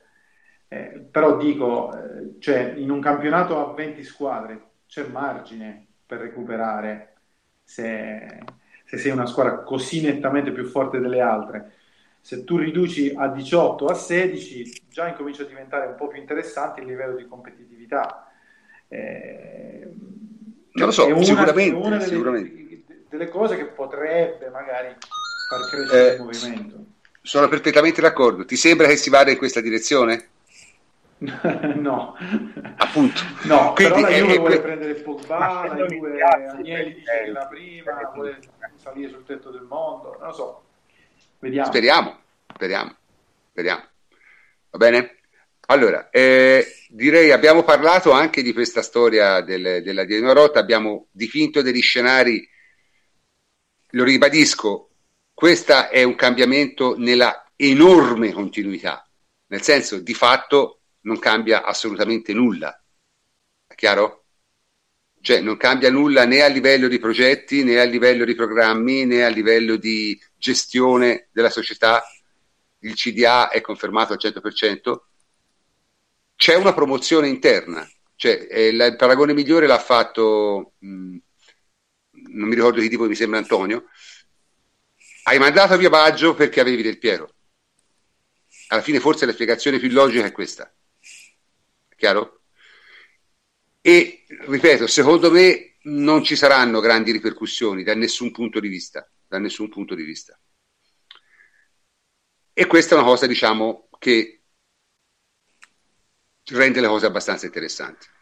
Veniamo all'ultima parte della trasmissione. L'ultima parte della trasmissione abbiamo deciso di affrontare per, per prima cosa un, un, argomento che io considero abbastanza spinoso, perché è il classico argomento su cui in questo momento, diciamo, storico c'è da farsi veramente parecchio male e quindi lo affrontiamo con estrema cautela e estremo timore ed è quello che è venuto fuori, diciamo, gli, gli articoli che sono venuti fuori nella stampa tedesca e poi ripresi da tutto il resto del mondo su un episodio che ha coinvolto Cristiano Ronaldo, precisiamo nel 2009, qui sta parlando di nove anni fa, ok?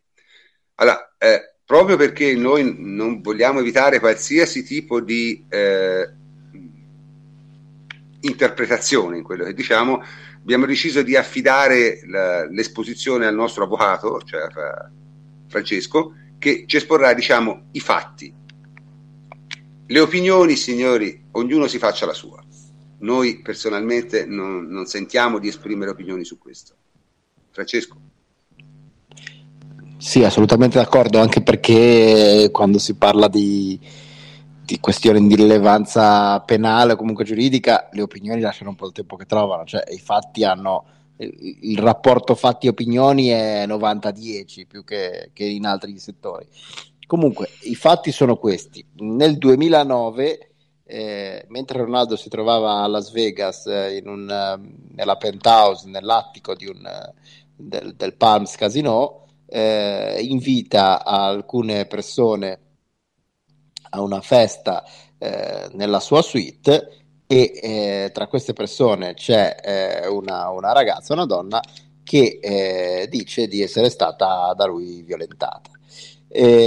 sporge denuncia alla polizia eh, e diciamo così la, nel poco tempo dopo, quindi agli inizi del 2010, conclude un, eh, un, un accordo eh, stragiudiziale in una sede di mediazione con eh, Cristiano Ronaldo, con una, un pool di, di, professionisti incaricati a Cristiano Ronaldo di gestire questa situazione, eh, che con l'avvocato di questa, di questa, donna trovano un accordo per la cifra di eh, 350 mila dollari, eh, come diciamo così eh, risarcimento barra eh, patto di non divulgazione. Eh, la vicenda sembra concludersi lì e, e, di fatto si conclude lì anche se poi eh, questa negli anni successivi continua ad avere problemi psicologici e quant'altro, eh, fino a che nel 2017 iniziano a uscire eh, sui giornali eh, scandalistici inglesi voci di possibili accuse di, di Ronaldo eh, legate ad eventuali casi di violenza sessuale e ne citano in, in, senso molto vago, senza dire precisamente a quali si riferissero, e non esplicitamente questo.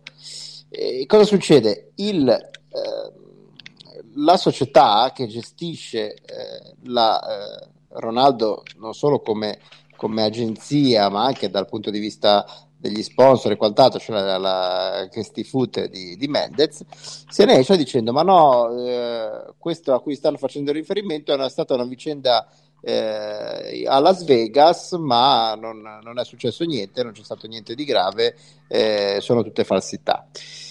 Ora, eh, questo paradossalmente, anziché eh, disinnescare la vicenda, la ingigantisce, perché a questo punto eh, la signora si rivolge a un, nuovo legale negli Stati Uniti, questa è di Las Vegas proprio, e eh, questi riaprono la pratica, nel senso che eh, loro hanno depositato il 18 settembre di quest'anno una nuova citazione eh, a giudizio di Ronaldo, eh, civile, non penale, chiedendo che eh, tutta quella vicenda venga rivista per, eh, basandosi su due, eh, cioè, tutto molto articolato, sono 40-50 pagine di citazione, eh, ma diciamo il succo del discorso, gli elementi fondamentali sono due. Il primo è che quell'accordo dell'epoca non è valido perché ehm, all'epoca la, la, signora non era, era passato troppo poco tempo, era ancora emotivamente troppo eh, provata e non capiva quello che stava firmando e non capiva se fosse veramente nel suo migliore interesse. E per di più era assistita, mentre Ronaldo era assistito e rappresentato da appunto una, una società di professionisti diciamo eh, specializzati nel, nel, damage control, nel, nel, risolvere questo tipo di situazioni eh, spinose, dall'altra parte c'era un avvocato di, eh, che si occupava essenzialmente di sinistri stradali, quindi eh, sostiene il nuovo avvocato che all'epoca non fosse in grado di, di fornire l'assistenza eh, giuridicamente richiesta per una questione così delicata. Il secondo aspetto è che loro dicono in, quel, in quell'accordo c'era anche un, un reciproco eh, patto, eh, o meglio, impegno di non divulgazione. E loro dicono: Noi non abbiamo divulgato nulla eh, in questi dieci anni, eh, la signora non, non, ha mai parlato pubblicamente di niente, mentre voi stessi eh, per rispondere a, quelle, eh, a, quegli articoli su quei tabloid avete tirato fuori la vicenda, quindi visto che voi avete iniziato a parlare della questione, avete violato l'accordo di non riservatezza e quindi a questo punto è tutto nullo e si deve ricominciare eh, da capo.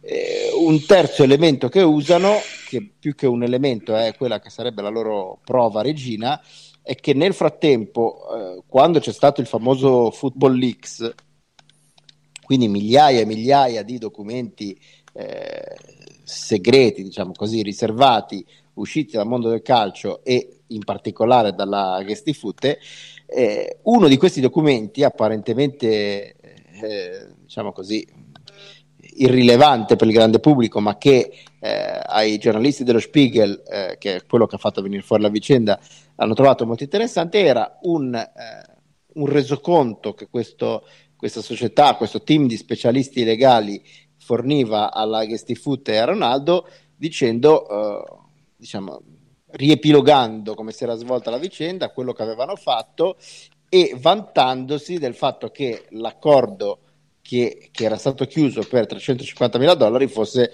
straordinariamente favorevole perché eh, Ronaldo rischiava di, di, diciamo, di, di, trovarsi in problemi molto molto molto più, più, gravi sia dal punto di vista civile che dal punto di vista penale. Quindi gli avvocati entrati, gli avvocati nuovi della signora entrati eh, in possesso grazie a Football Leaks di questo documento dicono in ogni caso non ci serve neanche provare il fatto che sia stata un'operazione eh, a nostro danno, perché siete, diciamo, siete voi stessi a confessarlo, perché questi si vantano esplicitamente di, aver, di averla sostanzialmente fregata, quindi eh, lo dite voi stessi, non c'è neanche bisogno di provarlo.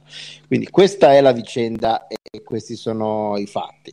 Eh, quindi, eh, io ho una, domanda, poi, ecco, ho una domanda tecnica. Siamo al civile o c'è anche il penale? No, siamo al civile anche perché il penale sono passati nove anni. È, è prescritto.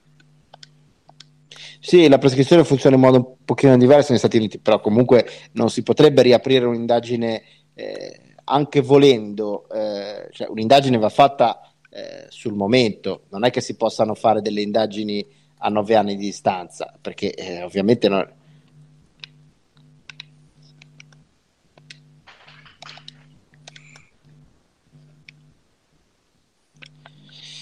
Bah,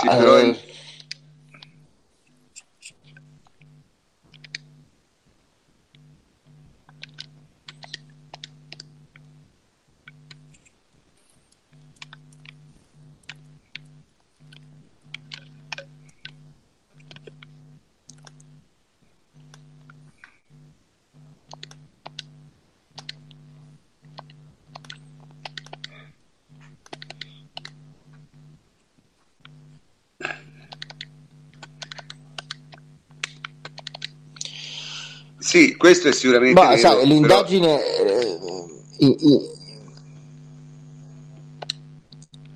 ap- aprire, aprire un'indagine e, e, e poi eh, perseguire e proseguire un'indagine sono due cose diverse, cioè eh, a un certo punto le forze dell'ordine in Italia, come negli Stati Uniti, come in qualunque altro posto del mondo, sono anche obbligati ad aprire dei fascicoli se determinate questioni vengono poste alla loro attenzione.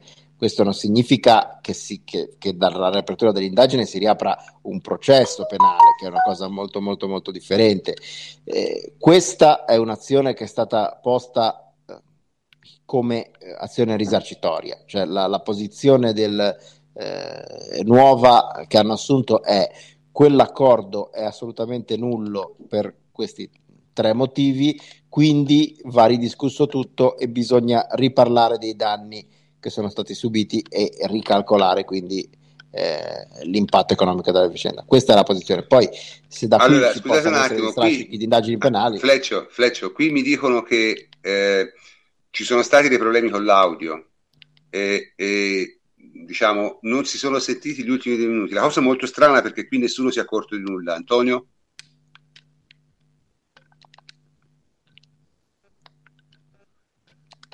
Mm No, no, ma dicono, non, non hai capito, eh, dicono che non hanno sentito proprio il feed della trasmissione.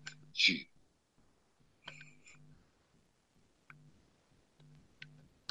No, non è il mio, è proprio la trasmissione. Siamo spariti per almeno un ultimi... minuto. Andiamo, prof, che adesso si sente.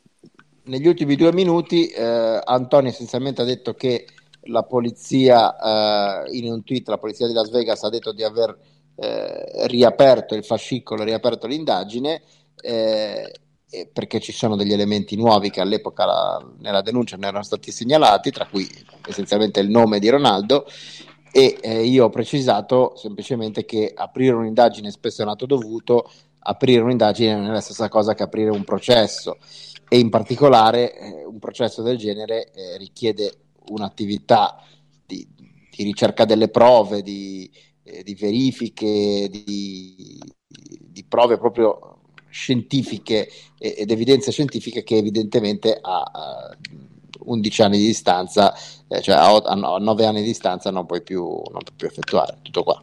Certo. Eh, vabbè, comunque diciamo, sei stato ampiamente esauriente e ci hai spiegato chiaramente quello è successo. Ovviamente continueremo a seguire gli sviluppi però per adesso onestamente non c'è molto altro da dire. Ecco, non, non, non credo che... Ma anche perché possa... non ci sono altri, non ci esatto. sono altri elementi, cioè non ci sono altri in questo elementi. momento eh, in questo momento tutto quello che, che, esiste, ma non solo per noi, ma, ma per chiunque, è eh, un articolo di Der Spiegel che riassume tutta la vicenda e il, la, la, citazione fatta eh, da, da, dai, dagli avvocati di questa signora che riassume eh, quello che eh, io vi ho detto finora, cioè quello, tutto quello che vi ho detto non è altro che il, la sintesi di 50 eh, pagine di citazione, non c'è nient'altro perché eh, al momento questo è quello che hanno portato avanti e Der Spiegel lo ha, lo ha, lo ha seguito, lo ha raccolto, l'ha pubblicizzato, però Ecco, da qui perché anche non ha molto senso spingersi in là, perché a parte questo, eh, nessuno sa niente, compreso Der Spiegel, compresi eh, i legali, quindi perché noi Perfetto. dovremmo, in base a cosa dovremmo spingerci oltre? Perfetto.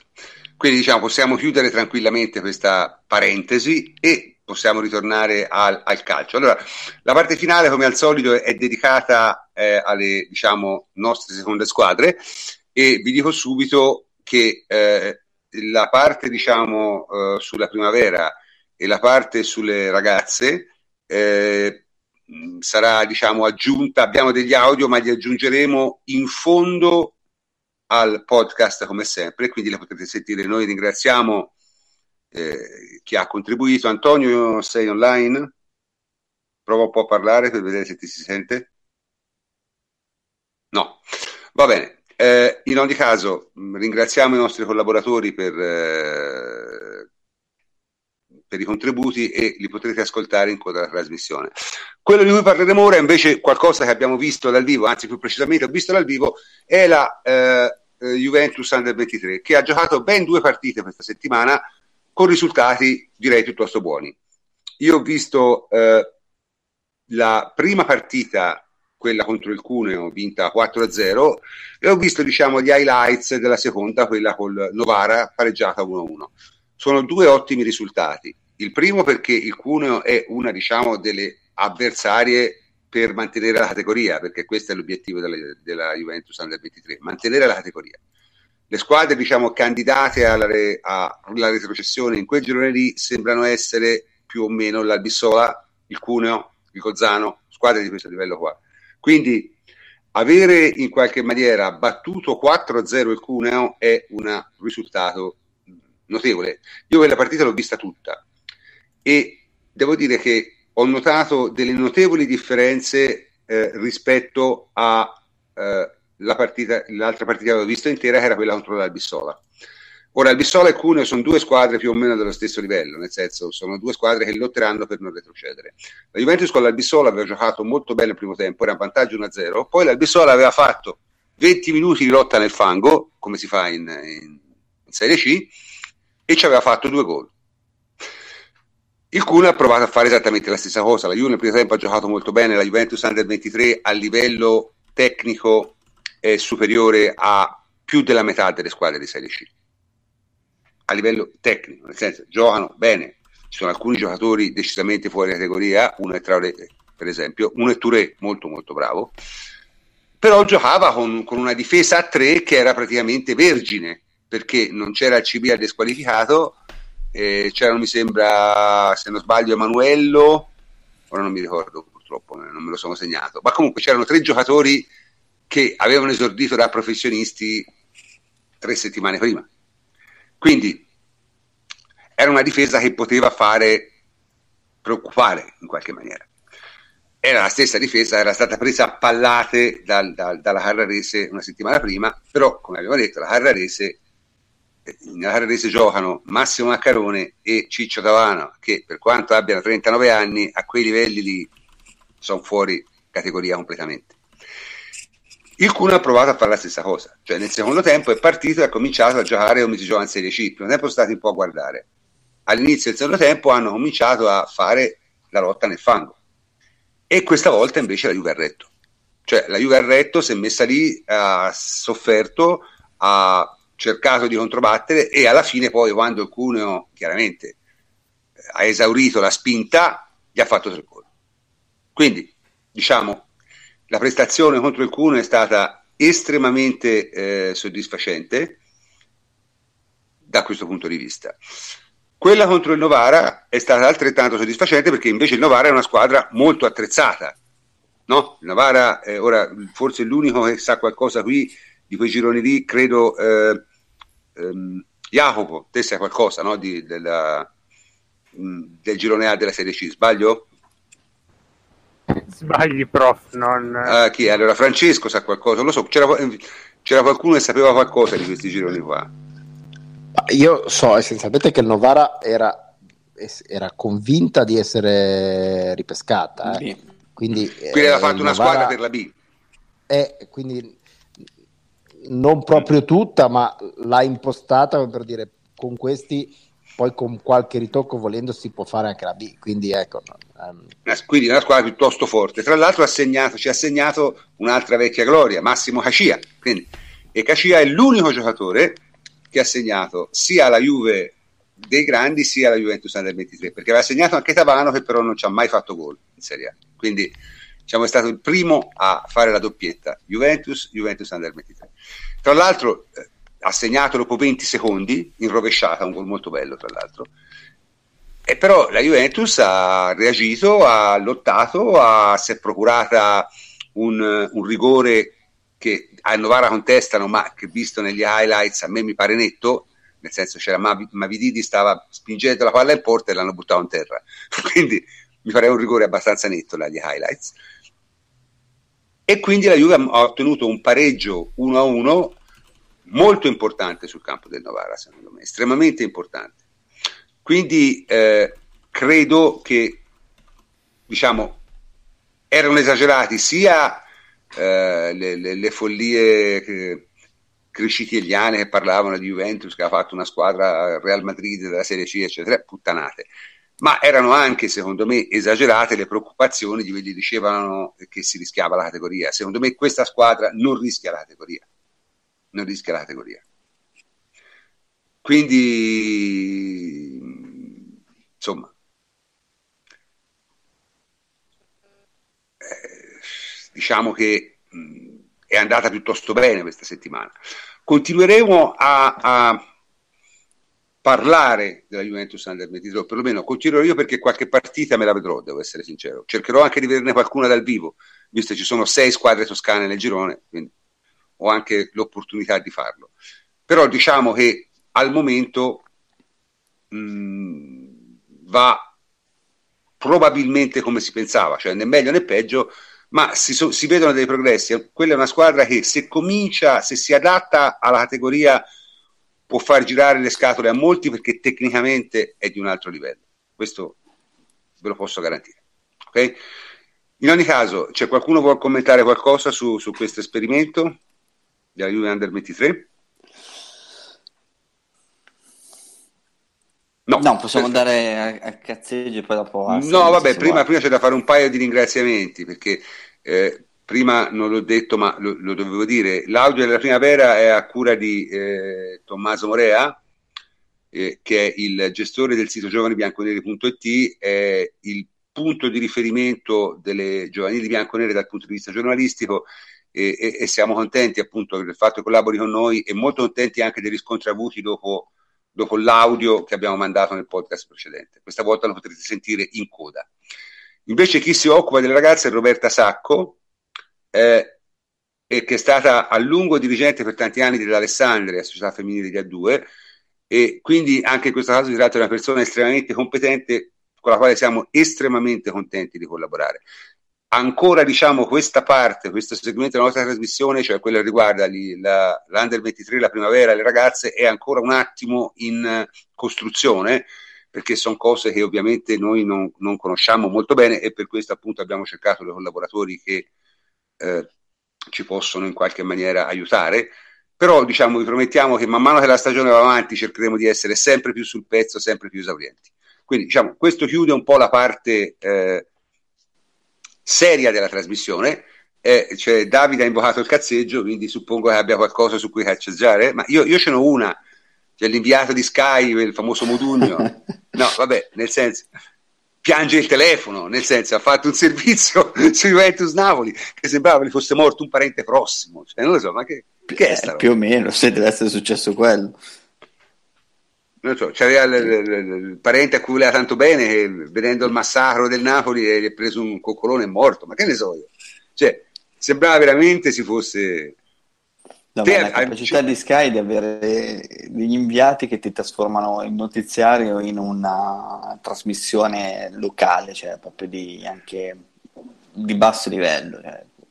Sì, sì, no, no, ma questa è una cosa tipica ed è veramente, veramente brutta perché era un po' quello che faceva la Rai. La Rai c'era questa trasmissione, si chiamava 90 minuto, e quando io ero giovane simpatici. era molto sì, c'era Luigi Necco, eh. no? c'era questa gente così, c'era quello di, di, di, Torino, non mi ricordo come si chiamava. Tonino Carino c'era, cioè nel senso c'era Tonino Carino di Ascoli, sì, sì, sì, sì. c'era, c'era de, delle vere macchiette, eh, parliamoci chiaro, perché poi insomma era gente che col giornalismo non aveva nulla a che fare. Eh, però erano diciamo delle cose un po' così. Sì, erano di altra pasta rispetto a, all'altra. No, ma sì, sono sì, due sì. cose sul cazzeggio principalmente. Una, Vabbè. Intanto vi comunico che stiamo piano piano perdendo tutti i nostri componenti. c'è, c'è, una moria, è stato buttato fuori Enrico e, e, adesso è caduto anche Francesco, quindi siamo... È il VAR, è il VAR. Il VAR, è il VAR, è il VAR. Sì, sì, siamo... Il nuovo siamo, protocollo eh, funziona solo per noi. No, vabbè, velocemente, visto che ne stiamo perdendo anche. Eh, una è quanto Jacopo, te ci sei sempre, sì. Sì, io per ora reggo, ma credo sia questione di tempo questo fatto. Pure quanto pubblicato stamattina dal Corriere della Sera, no? nel senso che è uscito con la notizia di... Ah, facciamo nomi e cognomi, cioè, Max Nerozzi si è sputtanato okay. in una maniera incredibile. Cioè, ma come si fa, giornalista professionista, a battere una roba del genere senza informarsi? Cioè, te batti una notizia e ti smentiscono mezz'ora dopo. Ma che fanno di mestiere? I perottari.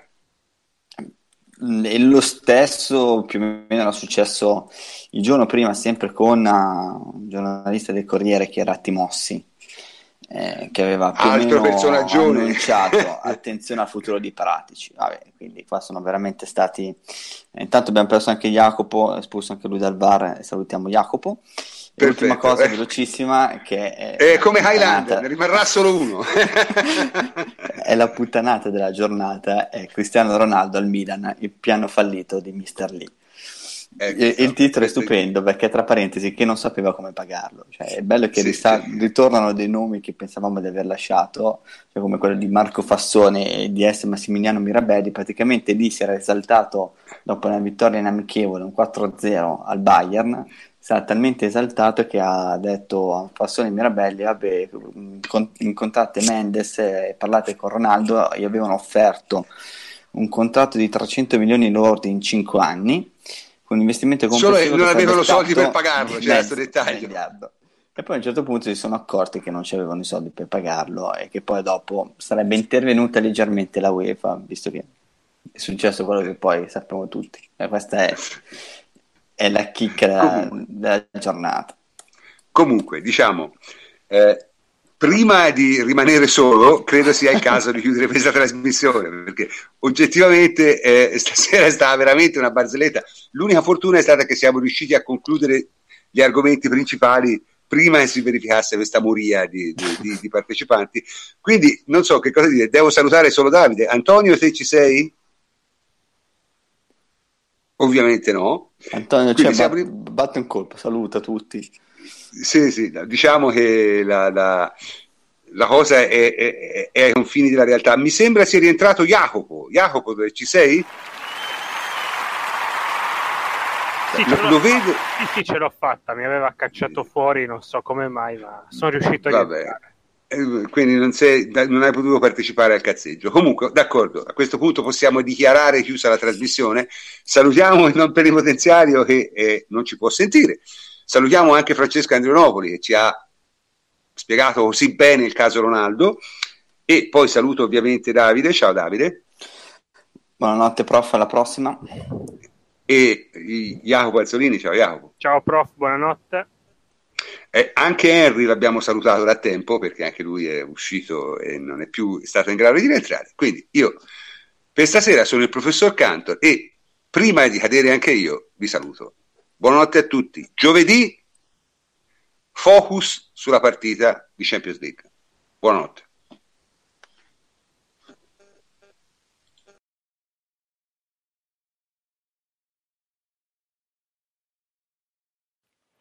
Nel weekend si è giocata la seconda giornata del campionato di Serie A femminile, ma prima di vedere com'è andata facciamo un passo indietro. Come vi avevo detto lunedì scorso, le ragazze di Rita Guarino hanno giocato mercoledì, impegnata in Danimarca per il ritorno di Champions League. Da ribaltare c'era il 2-2 casalingo di Novara. Purtroppo l'impresa non è riuscita ed il Bromby, squadra danese più esperta e fisica delle bianconere, si è esposto per 1-1 passando così agli ottavi di finale. È davvero un peccato perché le danesi erano alla portata delle nostre, quindi si poteva fare decisamente di più. La Juve ha pagato caro prezzo l'infortunio a inizio settembre al crociato di Rosucci, giocatrice fondamentale per la Juventus, e la mancanza di un paio di rinforzi internazionali, soprattutto a centrocampo, che non sono arrivati dal mercato estivo. Archiviata la delusione della Champions, prima partecipazione storica, La squadra si è rituffata sabato in campionato. Le bianconere sono scese in campo a Firenze, ospiti della neopromossa Florenza, che ha rafforzato in estate il già ottimo organico vincitrice del proprio campionato di A2 l'anno scorso. La partita è stata in equilibrio nella prima mezz'ora, sbloccata al ventisettesimo da un perfetto calcio di punizione di Buonansea che si sacca quasi all'incrocio dei pali. Nella ripresa la Juve parte forte alla ricerca del raddoppio, che arriva dopo solo sei minuti ancora con Bonansea su assist di Cernoia. La Florenza ha a metà ripresa la grande occasione di riaprire il match, ma il calcio di rigore di Vicchiarello finisce alto. Rigore che invece trasforma Cernoia per il definitivo 3-0 bianconero. In casa Juve c'è l'esordio, pochi minuti alla fine, di Ashley Nick, centrocampista americana che da giovedì è ufficialmente bianconera dopo settimane di attesa per il completamento delle pa- pratiche burocratiche. Prossima settimana c'è pausa nazionale, nazionale che sarà impegnata contro la Svezia a Cremona alle 6 e un quarto martedì 9 ottobre diretta su Rai Sport. Prima gara in preparazione dei mondiali di Francia della prossima estate a giugno. La Juventus invece riscenderà in campo sabato 14 ottobre per l'impegno casalingo contro l'Orobica, altra neo- squadra neopromossa e battuta dalle bianconere in precampionato 7-0 ad agosto. Giornata di derby ieri a Torino ed è andata bene la Juventus che porta a casa due vittorie e un pareggio. Vincono in mattinata gli under 15 e nel pomeriggio gli under 17 Pareggio invece per l'Under 16 che si salva proprio grazie a un gol in pieno recupero. Gli Under 15 hanno vinto 2-0 a Vinovo, doppietta di Simone Condello, l'attaccante romano arrivato in estate dalla Torre e Teste. Bello il primo tempo dei ragazzi di Mister Valenti, in vantaggio già di due gol, più nombra invece la ripresa, dove si sono limitati solo ad amministrare il vantaggio e portare a casa la vittoria. Pareggiano 2-2 gli Under 16 di Mister Beruatto, anche qui protagonista l'attaccante principe della squadra, Andrea Bonetti, sempre lui autore di una doppietta. Grande sofferenza per la squadra che è riuscita però a salvarsi in extremis pareggiando solo nei minuti di recupero. Infine conclude la giornata l'Under 17 di Mister Pedone, che di forza e di cuore riesce a portare a casa la vittoria per 2-1. Gol del terzino belga De Winter nel primo tempo, gol di Zanchetta nella ripresa poi un'espulsione del difensore bianconero Spina e un finale in apnea per la Juve. Il Toro accorcia il risultato e sfora più volte il pareggio, che fortunatamente non arriva, e la Juve può dunque festeggiare anche a livello giovanile.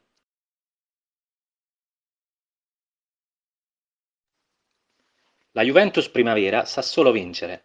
Ha trovato sabato la sua quarta vittoria stagionale, la terza in campionato, superato il Milan per 4-3. Una gara spettacolare, giocata a viso aperto da entrambe le parti e che alla fine premiato proprio la squadra più forte e con maggior qualità, ovvero la Juventus. Ancora in gol l'attaccante Elia Petrelli, un'azione splendida da attaccante di sfondamento. A segno poi anche le due mezzali Nicolussi Caviglia e Portanova con i soliti inserimenti che mister Baldini chiede sempre con insistenza ai suoi ragazzi. Alla fine è però decisivo Luka Markovic, l'attaccante serbo arrivato in prestito dal Crotone che con la sua zampata al 93esimo vanifica così la clamorosa rimonta del Milan. Domani si torna subito in campo, c'è la seconda giornata di UEFA Youth League con la sfida allo Young Boys alle ore 14. Gli svizzeri sono ancora a zero punti avendo perso la prima con il Manchester United. La Juve invece ricordiamo che aveva vinto 1-0 a Valencia. Una vittoria dunque domani potrebbe essere anche per loro, così come la prima squadra in Champions, fondamentale proprio per le sorti della qualificazione agli ottavi di finale.